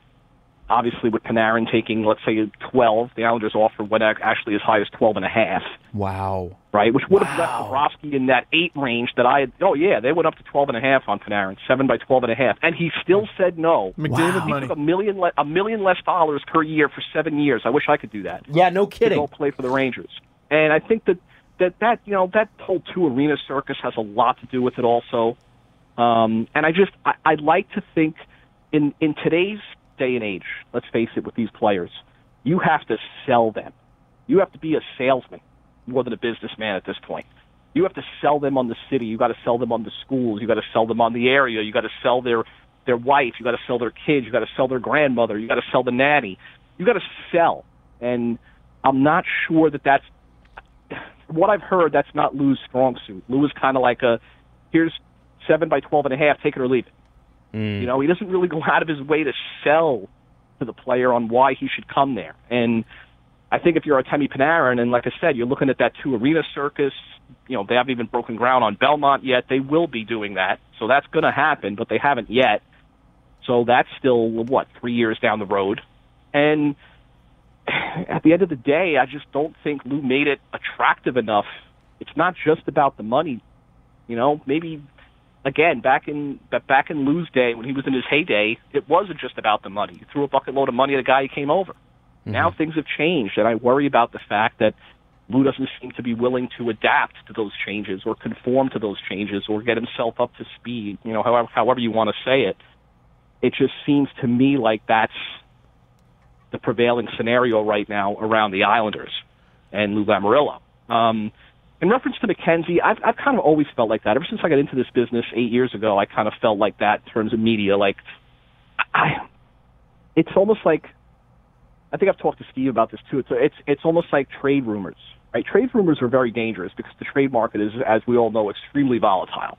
A guy that's available now won't be available in 10 minutes or vice versa. So it's really hard to, like, everyone always asks me on Twitter, what are you hearing in the latest trade rumors? Like, I'm just going after anybody. And it's like, even though sometimes I might have an idea, it's a dangerous game to play because you can really, really easily be wrong. Yeah. And, you can, and not that, look, Bob McKenzie's not going to lose any credibility or any sleep for that matter, as he shouldn't, over tweeting that out because it's honestly what he felt at the time. And I do believe based on the dollar offers that were out there, it seemed like a logical way to go. Well, how could you not at $12.5 million, right? Right. Would it have been something I would have done? Probably not, but that's why, again, I'm on the bottom and Bob's a top tier. That's why, you know what I mean? If If I would have did that, I would have lost all my credibility, which is why I try to stay away from stuff like that. Only if I'm really 100% sure will I put something out there. That's why when I got the call yesterday at roughly 11:35 a.m. that Panarin did sign with the Rangers, I put it out there, and right, exactly what happened. So but that's where we're at. And I mean, well, I was going to say we have Andy Graziano on for what is now his annual eulogy of the New York Islanders. But here's Andy. By the way, I hate the fact that it's been an entire year. It's been a bit of a shit show behind the scenes here for the last year. Yeah, it is our fault. We love you. We're going to have you on more, and I'm so sorry. Yeah, I just want to apologize. Though I will say, and I have to get this out there. I have to get this out there for the 20 people that are listening to me. Babble right now. Adam, congratulations on the Virgin Radio stuff, obviously, and more importantly, the baby. Thank you, buddy. I really appreciate that. That is terrific news. Thank you. Also saw that picture you tweeted of you and the baby with your wife sleeping on the couch in the background, and she looked more comfortable than I think I've ever been in my entire life. And I was very jealous. I was very jealous of that. And Steve, to you, I took your book with me on vacation to St. Martin a couple of weeks ago. Aww. And I think I finished it in 2.5 days. Love it. Why does everyone read faster than me? Sorry. Wait. Sorry. Say how good my book was again. Shut up, Steve. Yeah. No, it was. It honestly. I'm not just saying this because I'm on your show. I'm not just saying this because we're friends. It was absolutely phenomenal. It was honestly one of the best hockey books I've ever read. It was. It just engaged me from the first page, and I didn't put it down. So. Oh, that's damn, Andy. So the eulogy. I'm gonna cry. Man, this is really nice. Back to the other stuff. First of all, Jesus, thanks, dude. I wasn't fishing for compliments there, but listen. Last year, it was a very somber occasion, and John Tavares. I knew you were going to go there. John Tavares had just left, and it wasn't just that John Tavares left. It's that every single decision they made seemed like a bad one. Yep. Bringing Matt Martin back and that cap hit. Leo Komarov is a great person and a great player. Holy smokes, that's a lot of money. Valtteri Filppula. Yeah, holy smokes, that's a lot of money. Robin Lehner seemed like a kid walking up to the counter. His parents were trying to teach him how to pay for stuff. What can I get for this many? And he turned into a Vezina candidate. So I guess basically after last year worked out perfectly fine after it seemed like it was going to be miserable, what to you seems to be different about this year? I think it started for me at the draft, right? Here I am sitting there watching the draft, which I thought was one of the most boring things I've probably ever seen in my entire life. And I've seen a lot of boring things. Awful. You're so right. It was just, I thought the awards show, honestly, was one of the best I've seen in a while on the flip side, which is kind of funny because kind of like I usually hate the award show, and I thought that was actually good this year. So the draft, I'm sitting there watching the draft, and, comes to the Islanders pick, and I'm seeing Tomasino, and I'm seeing Suzuki fall to them, and I'm like, wow, this is, awesome, right? They're not only guys that can skate, as we said before, in a league that's become all about skating and agility and speed. Not only can they skate, but they're centers. And if there's one thing the Islanders are ridiculously poor on is center depth in the organization. They have none. None. So I'm like, that's got to be the pick, right? What does he do? He turns around and drafts a guy who, granted, was fighting injuries, which is why he fell. I mean, a lot of the mocks had him in the mid-40s, and that was because he was hurt. So, he had some pretty serious injuries to fight through. But how could you not? I mean, he wasn't even if he's healthy, I don't think, even if you go on the theory that you take the best available player, which I don't, I think you only do that if you've solved your organizational need first. And the organizational need was a center. So not only didn't they go for the organizational need, but they didn't even take, in a lot of people's estimation, not just mine, the best player available. Right. And right then I'm like, what is going on? What? And now to follow that up with yesterday's situation, the whole letter thing too. I wanted to ask about that. Islanders, I got reports that the Islanders offered him 2 years at $5 million AAV, and then Leonard comes out to the Chicago media and says, I was never offered anything. And then I was told later that, Lou made an offer that he thought was fair, and when Leonard didn't get back to him right away, Lou just literally walked away from the whole thing. Just said, okay, I'm done with you. Wow. Even though, you know, knowing in the back of his mind that he had his sights set on Varlamov the whole time, because Varlamov's agent is also Ilya Sorokin's agent, who, as you guys know, the Islanders have been dying to get over here from the KHL. That's a whole nother story, because I'm not a big KHL believer that, you know, big goaltender numbers in the KHL, I'm not a believer that they translate into the NHL. So well, we haven't seen a lot of that whole situation going on, and then you have Leonard leaving, and then you have him circling back to Anders Lee, who he didn't want to give 7 years to, didn't want to give 7 or 8 years to. He was offering him 5, and now all of a sudden, seemingly to save face, he all of a sudden is comfortable going 7 years on Anders Lee, who's a terrific player and a terrific captain and great in that room. But we've seen those power forwards. I'm not sure that 7-year contract's going to hold up so well. I mean, why do you think the Flyers of all teams only gave 5 to James Van Riemsdyk, who I think's a fair comparable to Anders Lee? Yeah, it's just been like one thing after another lately that really has me scratching my head as to, look, I said it when I was on this show last year with you guys. Lou Lamoriello seems to me like he'd be a great boss, but it's not looking like he's a good GM. So Simon Holmstrom is the guy you're talking about in terms of the draft, correct? Yep. Yeah, he took a 23rd. Yep. Yep. And so he's from the Swedish elite. So that's I just wanted for anybody that missed what that pick was. It's Simon Holmstrom. You can check him out. You know, that was the thing. The thing with Anders Lee and Robin Lehner is this. I mean, we had, I believe it was Anders Lee's agent who was on Twitter today saying Anders Lee was never going to leave. Right. They were always going to work something out.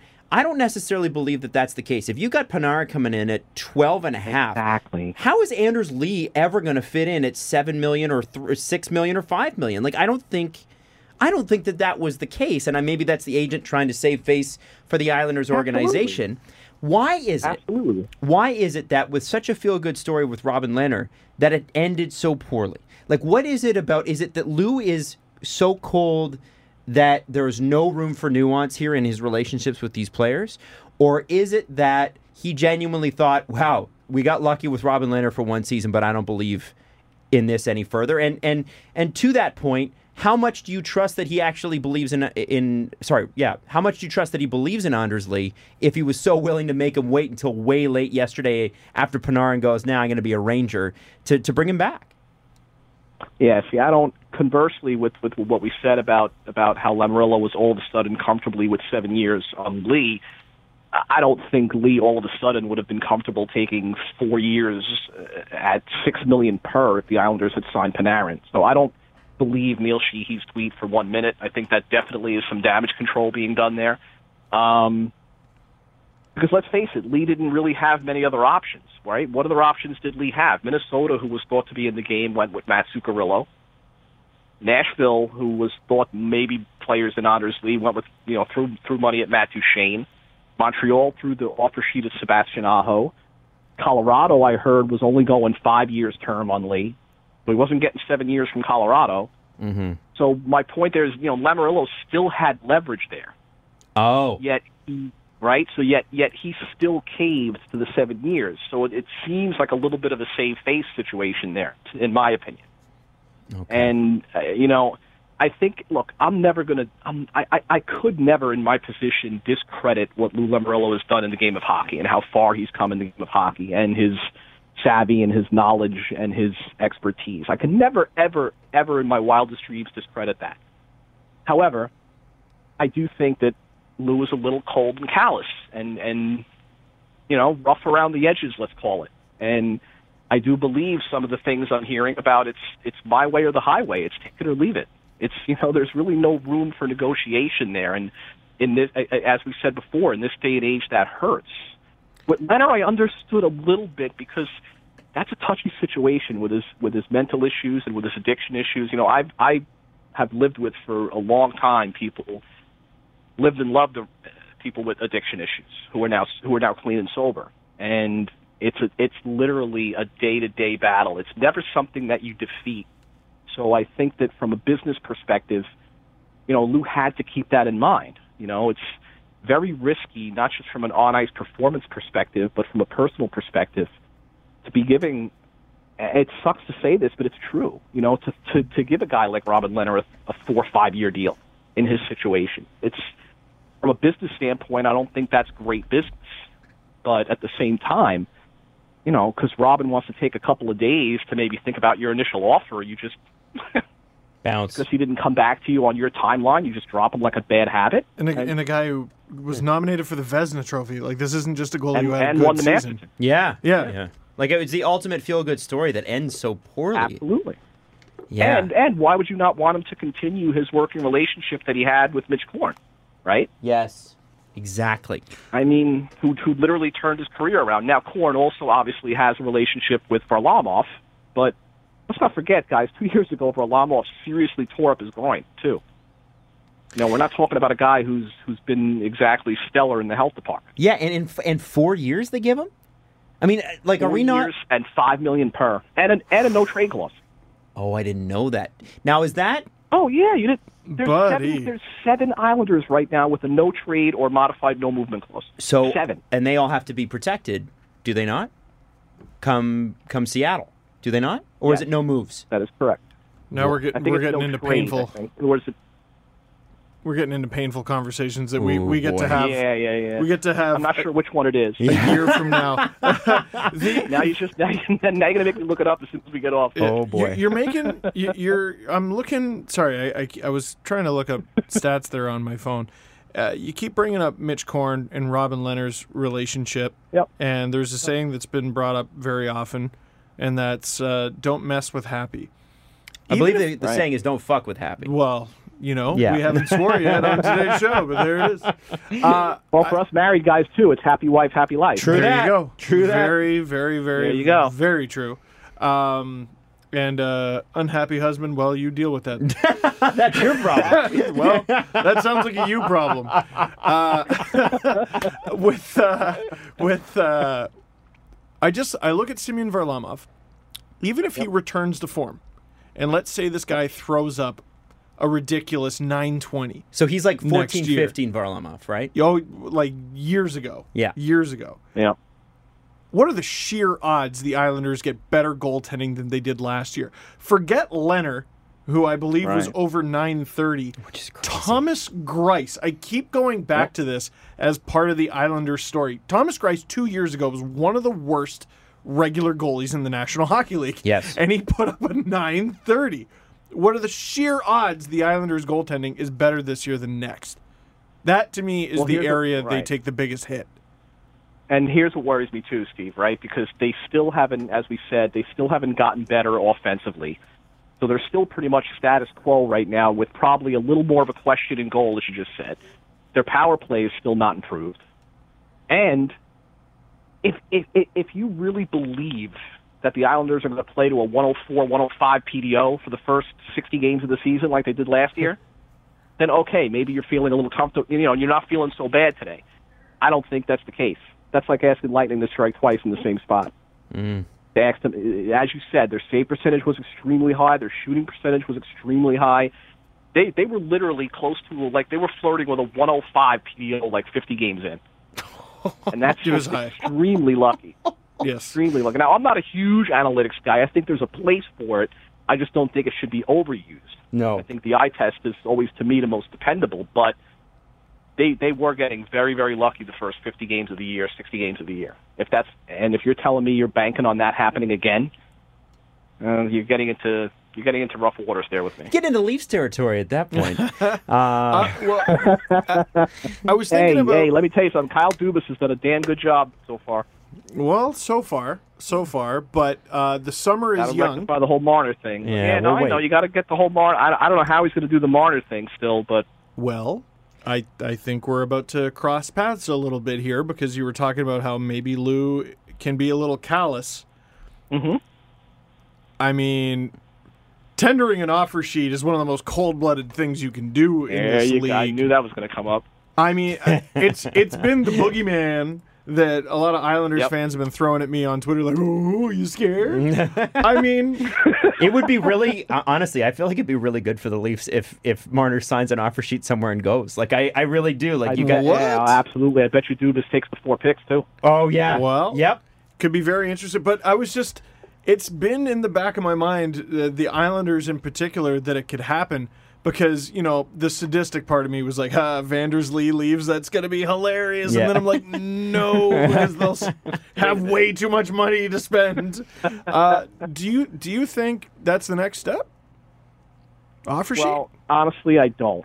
I was never a big offer sheet guy, and I still think the whole Sebastian Aho thing was a farce. I'm convinced that Waddell just wanted to go on vacation with his family and paid Bergevin to take care of the contract. Right? That seemed like that was what's going on, right? That's exactly what happened. And so I don't think that was that wasn't an offer sheet where you were like, wow, you know, the Hurricanes might not match this.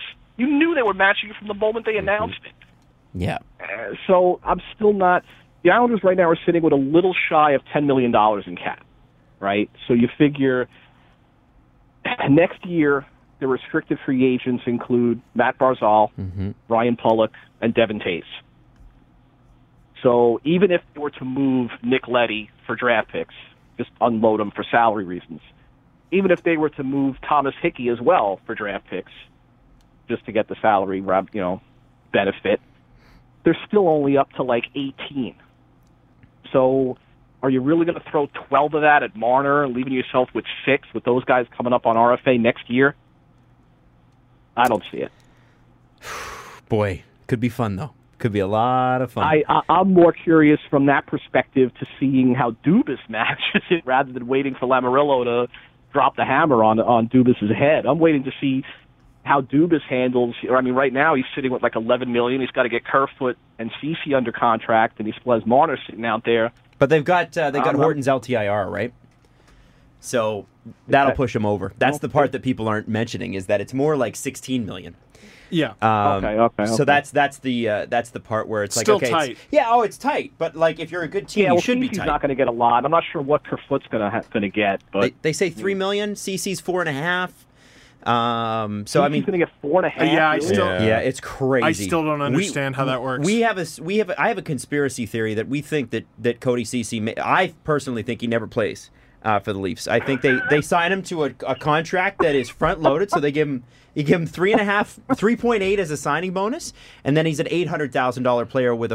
I don't think he ever plays. I have a hard time believing the largest analytics staff in hockey acquired Cody Ceci and Ben Harper and went, "This is good. I am glad." Well, I don't think they thought it was good, but I think it was like better than Zaitsev, than 5 years of Zaitsev. Incorrect. Wow. So Ceci does get that, and Kerfoot gets 3. Now you're at 7. Yeah. Now you're back down to like 9 left. But if you get tight, I mean, now you're seeing why Dubas is digging in, right? If you get Ceci at 3, if you get Ceci at 4.5, and you give him that $3.8 million signing bonus, and then fire him off to a team that needs to hit the floor, maybe back to Ottawa. Seriously, like I think for Shabbat, Ottawa, for Shabbat. For Brandstrom. For Connor Brown back. There are so many ways we can go with this. It's so much fun. Oh, it's crazy. It's crazy fun. Unlimited potential here. What do you think the Islanders are this year? And Andy, I really mean that because like you said, they were flirting with pretty high PDO there for 50 or 60 games. They outperformed when anybody could have thought, you know, it was supposed to be a retooling year. Nearly won the Metro. And like performances of a lifetime out of guys like Val Filppula too. Like forget the goaltending for a second. Val Filppula, the resurgence of him. What are they next year? With the Rangers probably being pretty good again. With Pittsburgh bound and determined to destroy itself. I don't know what they're doing there. Like it's like Pittsburgh's like, you know what? We need to give everybody else a chance. We're tired of being this good. Let's sign Brandon Tanev to 6 years. Yeah, I don't know what that was. They're having a very merry unbirthday. And Washington's giving Richard Panik term. I don't understand what's happening, but I feel like the Islanders still have a really great shot in the Metro. Are they as good? And do they make the playoffs in a top 2, top 3 position again? Right now, and again, this is a question that I'll answer on July 2nd with a lot of summer left to go. And because I think that right now, let's face it, with the free agent market looking the way it is, you know, Lamoriello's only option right now is to dig into the trade market. That's the only way he's going to find scoring at this point. And you're hoping that you can swing a good deal for Nikolai Ehlers, a type like, or, you know, a Mike Hoffman, who I think would help. It's easier said than done, right? We're not all sitting on our PS4s, just hitting the Xbox. So, is that a shot?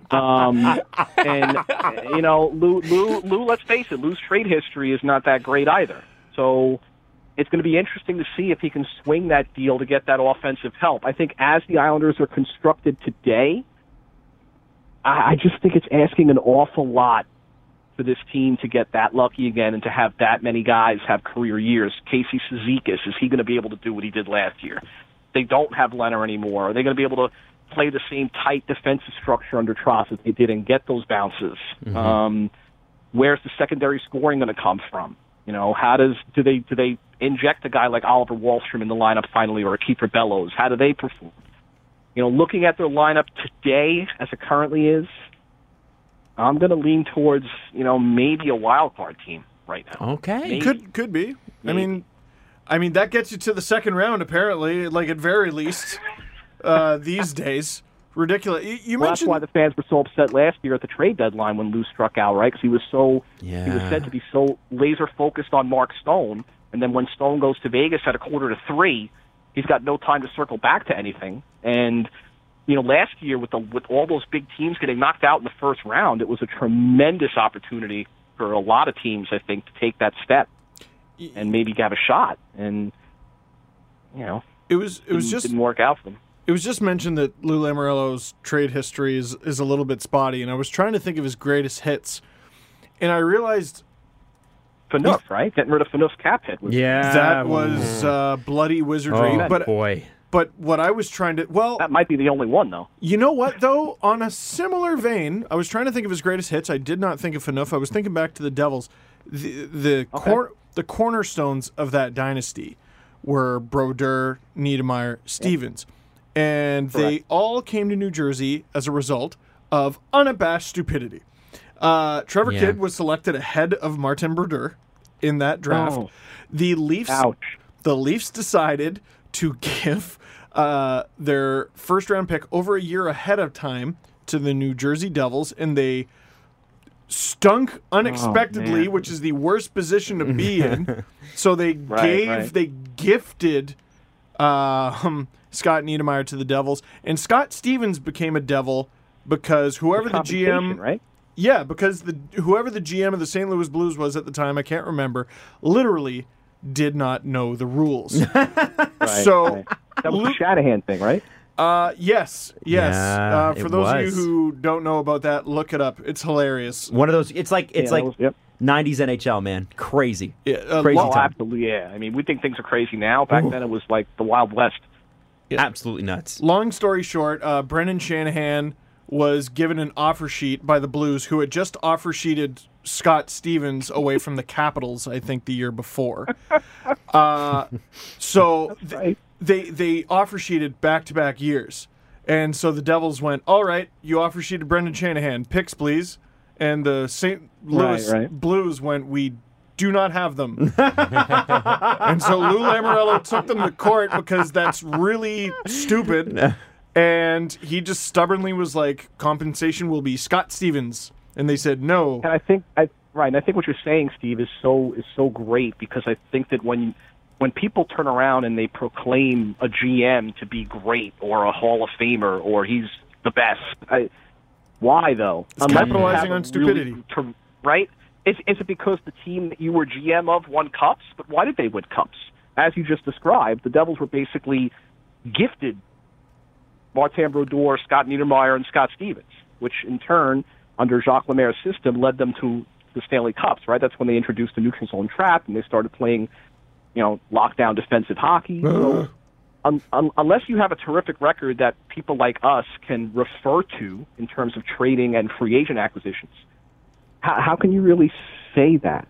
Well, it's a tough thing to proclaim. Andy, I say all that to say this. I don't know how to salvage the New York Islanders summer, but I'm positive it starts with a phone call to the Minnesota Wild. Yes. I am positive. If you've made your career on capitalizing on stupidity, you call Paul Fenton immediately.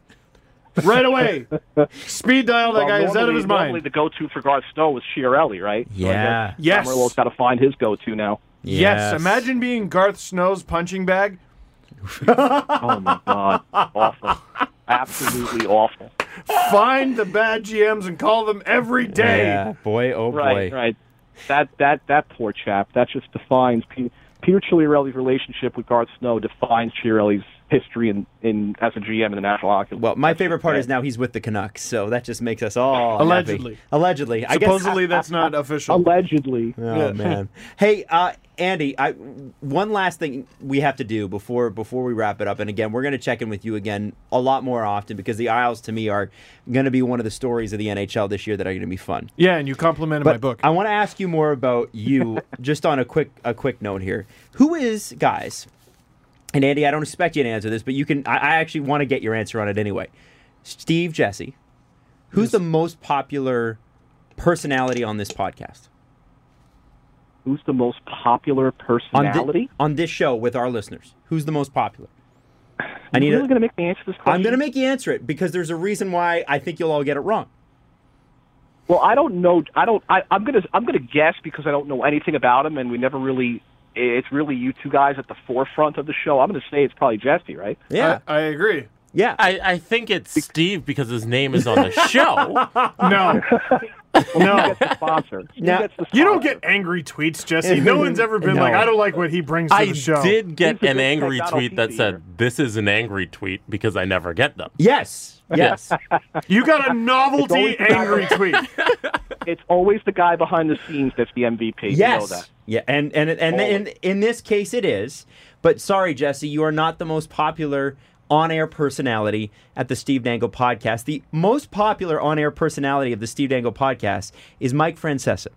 That's true. Oh, no. So Adam nailed it. I gotta ask because the internet loves Mike. We love Mike because he's just out there and outrageous. You work at the same station. Yep. I'm not sure how often you guys cross paths because we've worked with sports radio personalities who are like godly, like Bob McCowan was, and you're like, I'm afraid to say anything to him. What is Mike like?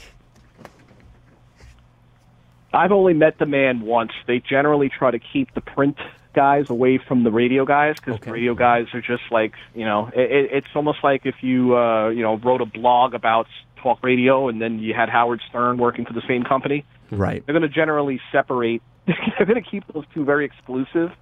But I have met him once, and I have to say, not to toot my own horn, but toot, I'm a very good first impression guy. Like, my wife is literally, like, I amaze her every single time we meet new people because I can literally know in 5 minutes. Like, I can read someone immediately. And, like, 6 months later, she'll be like, this person turned out to be a jerk. I'm like, I told you. She's like, how do you do that? It's a gift. So I don't feel that he's, I'll be honest with you, Will. It's easy, I would think, in that position to get an ego. Mm-hmm. He didn't come off like that to me at all.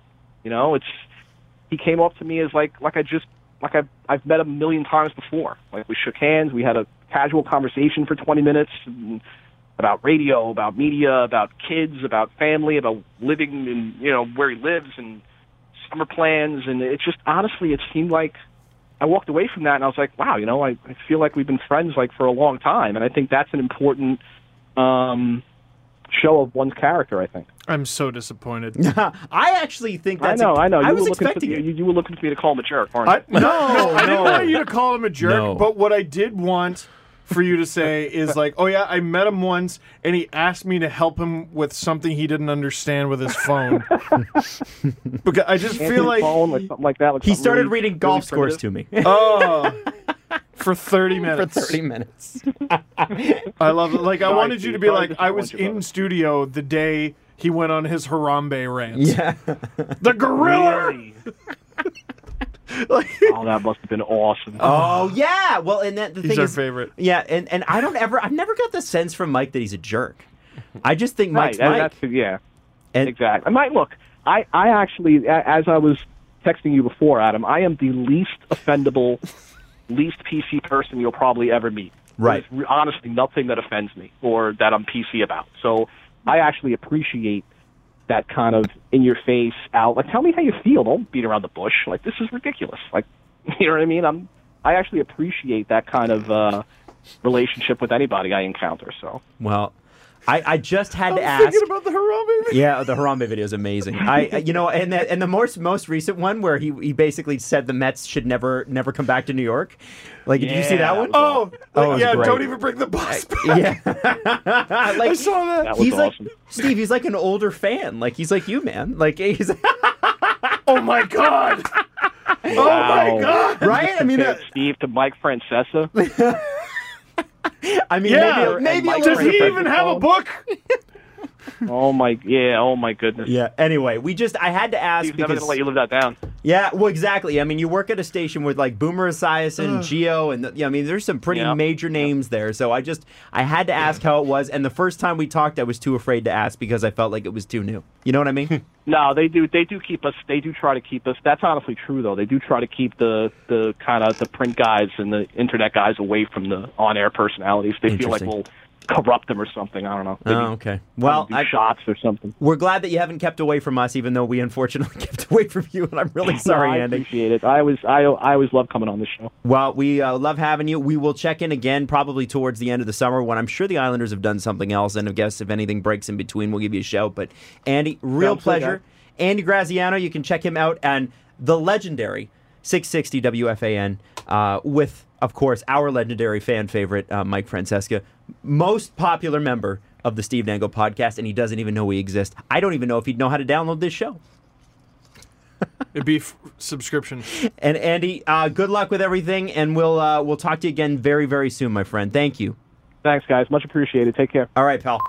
So, I mean, we haven't gotten to every signing, and here's the deal. We can't. There's no way. We have another show this week. Yeah. When usually we would have gone down to one show a week. That's when I think we'll talk about it. Like, obviously, Phil Kessel was traded.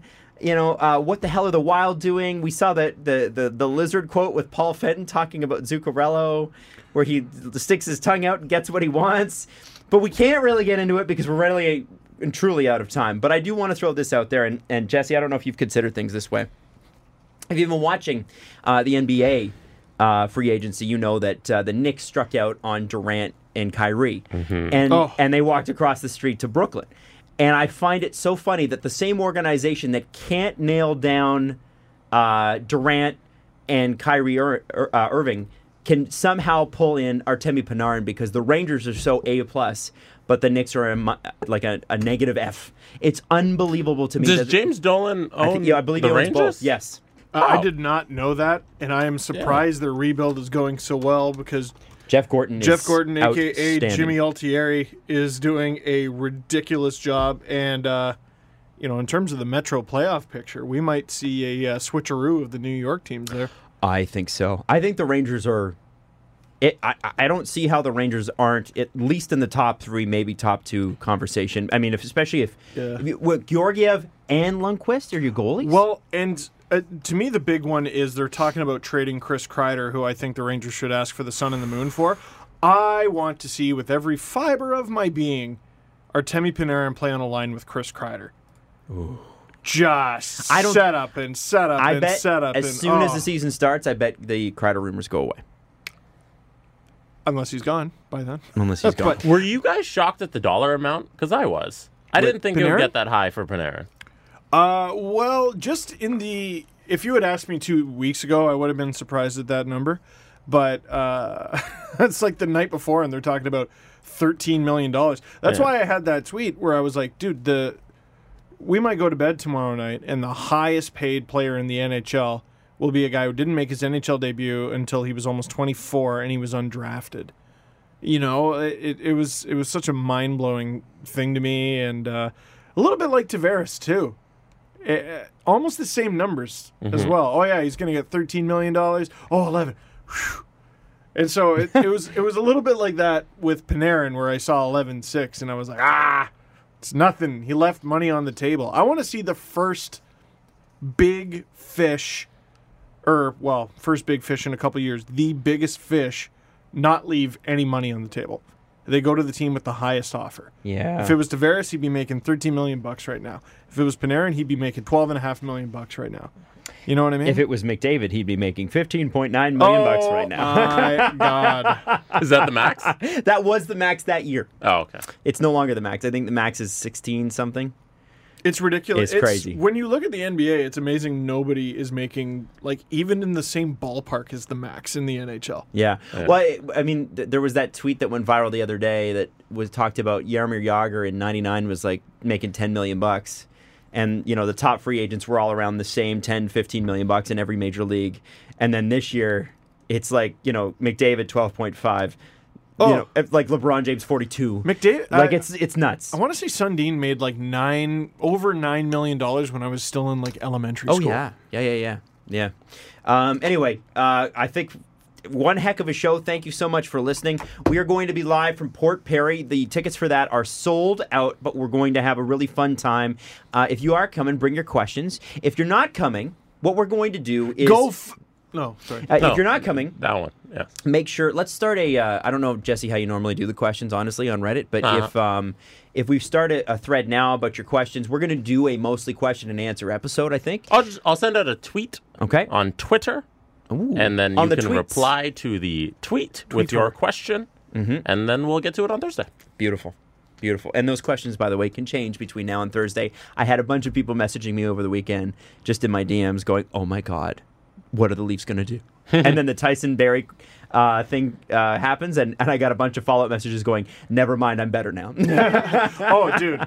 Yeah, exact same. I know you're trying to wrap, but asked CJ the question, how are you guys going to remember Nazem Kadri? Like, what memory sticks out? It's 10 years, a long time. Yeah, I'm choosing not to remember the suspensions. I mean, it's part of his story. It's part of the reason he's gone, so you can't ignore it. But I said, man, I've been saying for probably half a decade now regarding Nazem Kadri, it's a miracle he was a Leaf for as long as he was. They were so bad for so long and so stupid.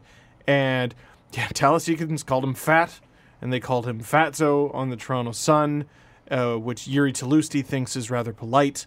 Oh, right, because they printed Yuri Talusti's penis. Well.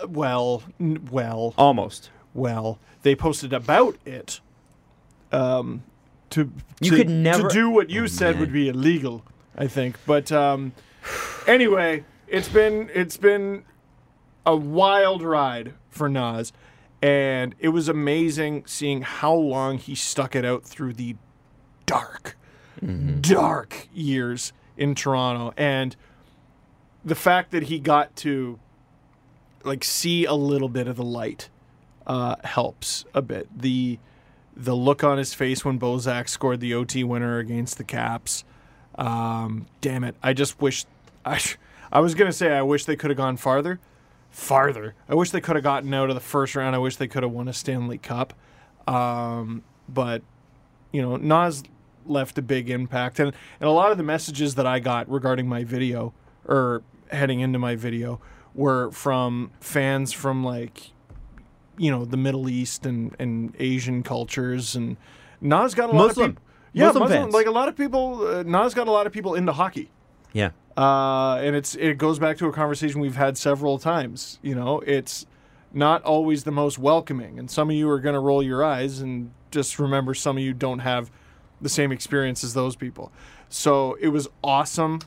To have him as a Leaf for as long as he was. His NHL career is not done. He's going to continue to play. Yeah, he's not retiring, but... Well, he's about to be Robin to Nathan McKinnon's Batman, and that is terrible news for the Central Division.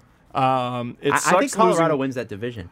Man, it sucks losing Tyson Barrie, but holy smokes. They got the defense to do it. I think... they're scary. If I'm not mistaken, off the top of my head, they have Nathan McKinnon and Nazem Kadri for $10.8 million. Yeah. Less than John Tavares. And I love John Tavares with all my heart. But wow. Mm-hmm. Wow. Two incredible value contracts and still the world of cap space. $27 million projected right now. Right now. What? Yeah. So they can sign Rantanen to like a terrible deal and still be... Who cares? They can get nearly three Rantanens if they want it. That's that. What are the Avalanche up to? Sakic said he's not in the business of signing offer sheets, and Sakic is a dirty liar because he himself signed one as a player. Yeah. So this summer is not done by a long shot. I think he would be ridiculously silly not to do one. I think I think if you're a general manager, and I would say this, I admire what Marc Bergevin did with Aho, except I don't think that that was, I mean, no. If this is 2 years ago, pre Tom Dundon, when they when that family was suing each other, whatever their names were, like the father and the two sons were suing each other that owned the Carolina Hurricanes, you could see then how maybe Carolina couldn't have matched. But Tom Dundon lit $50 million on fire for half a season of that football league. Like, the guy's loaded. Yeah. Well, he'll be okay. And nuts. And nuts. Do you want to have pissed off that kind of crazy when you have Paling and Suzuki and this and that and that and that? You got this. Dundon's not pissed at the Canadians. Dundon's pissed at Aho's agent. And he said that today. Oh, great. He said the agent sold Montreal a bill of goods, I believe was the quote. Oh, so as in, like, this is gonna get so much dumber before it gets smart. Oh, it's gonna be great. Because I sat there one, I was like, why would Montreal do this? Because Bergevin's sitting there and he's like, this isn't a real threat. Mm-hmm. But if the agent came to him and was like, hey, if you do this, maybe you will take it, maybe it'll happen, then that's a different story. Yeah, immediately people started, comparing it to the Leafs and what does this mean for that dude? That contract, if Mitch Marner got that contract, I would drive to Montreal and hand Marc Bergevin flowers. Are you kidding me? Yeah, really. Are you? So would Dubas. Do it. We'd be looking at each other. We'd be the Spider-Man meme with our thick frame glasses. Yeah, GMs looking out for each other. And matching giant bouquets of flowers. Yeah. Absolutely. Just a quick thing on another player that I think is lost in all this is Connor Brown, and I'd just like to quickly say that guy played 250 games, and we have to remember that Connor Brown was the beginning of the turnaround. A 2012 draft pick from here, a sixth rounder, and before Nylander, before Marner, before Matthews, a -72 in his draft year. Yep. Jesus. Before all of those guys though, and even before Freddie the Goat. Connor Brown was the guy that we were like, I remember going into the Nylander draft year going, well, hey, listen, they got one guy, this Connor Brown guy sure seems like he might be something, and he was. And I think Connor Brown scores 20 goals with his eyes closed next year. Because he's going to get the opportunity. If Ryan Dzingel can score 20 goals with the Senators last year, I think Connor Brown can do it too. He was a luxury for the Leafs. It made no sense to have a $2+ million player on the fourth line. He ain't going to be on Ottawa's fourth line. No, he'll be Have you looked at their roster? Like, thank goodness they got a bunch of Leafs. Like, Dubas wasn't kidding. Their roster is like 20% former Leafs now because they didn't have any players heading into Canada today. And that's where I just, with local guys, with Mitch Marner as well, with guys that grew up here, they are living the dream that all of us grew up wanting. And for him, he carried himself with class. He worked hard. He didn't complain. Lou Lamoriello made him wait till August to sign that the contract that he's currently on because Lou was Lou. He's like, you're just gonna wait, and he came in and gave what he could. He outlived his, unfortunately, and I hate to put it this way, outlived his usefulness for the Leafs because his best role is not what the Leafs could offer him. Again, it made no sense to have him on the fourth line. He's a luxury, man. He's a luxury. He was a luxury. He'll have a great couple seasons on the Sens and probably make more than the $2 million he's making now. And did you ever look at Connor Brown's game and go, boy, he's not working hard enough? No! Never once. I never really liked the Brown criticism. Well, I mean, I can understand the numbers criticism, like what he brought, but I also have to just say, like, I'm honestly... I think that was the role he was in. Just like with Nikita Zaitsev after his first season, I think they threw him to the wolves just like they did with Morgan Rielly the season before to see what do you have. Mm-hmm. And I don't think Zaitsev had it, and I think Morgan Rielly did. Yeah. And so in saying all that, little shout out to Connor Brown too for thank you for being the first of many prospects that came along and made a difference here. Thank you to the son of Anne. Yeah. I got to meet his mom at Game 3 against Washington. And thank you for even allowing that series to happen, because if it hadn't been for his goal, they don't make the playoffs that year. The little leprechaun has found a pot of gold! Great call. Vintage Bowen. So shout out to all the former Leafs. Even Ronald Hainsey, damn it. Gonna miss all of you. Are we done? We're done. Cool. We'll see you Thursday in Port Perry. What time, 7? I don't know. Yeah. What time? 7. Yeah, 7 for Perry. What do you mean you don't know? I was just joking. That was a bad joke. You're a bad joke. You know the time. Yeah. Hey, man. I'm actually asking for people. 7 o'clock? Yeah! Okay, but be there earlier, right? Yeah! All right, cool. We'll have some beers. We'll have a good time. Panago Pizza? Follow the guys on Twitter at Steve_Dangle, at Adam WYLDE, and at Jesse Blake. The Steve Dangle Podcast. Brought to you by Panago Pizza. Order at panago.com and stuff your face with deliciousness.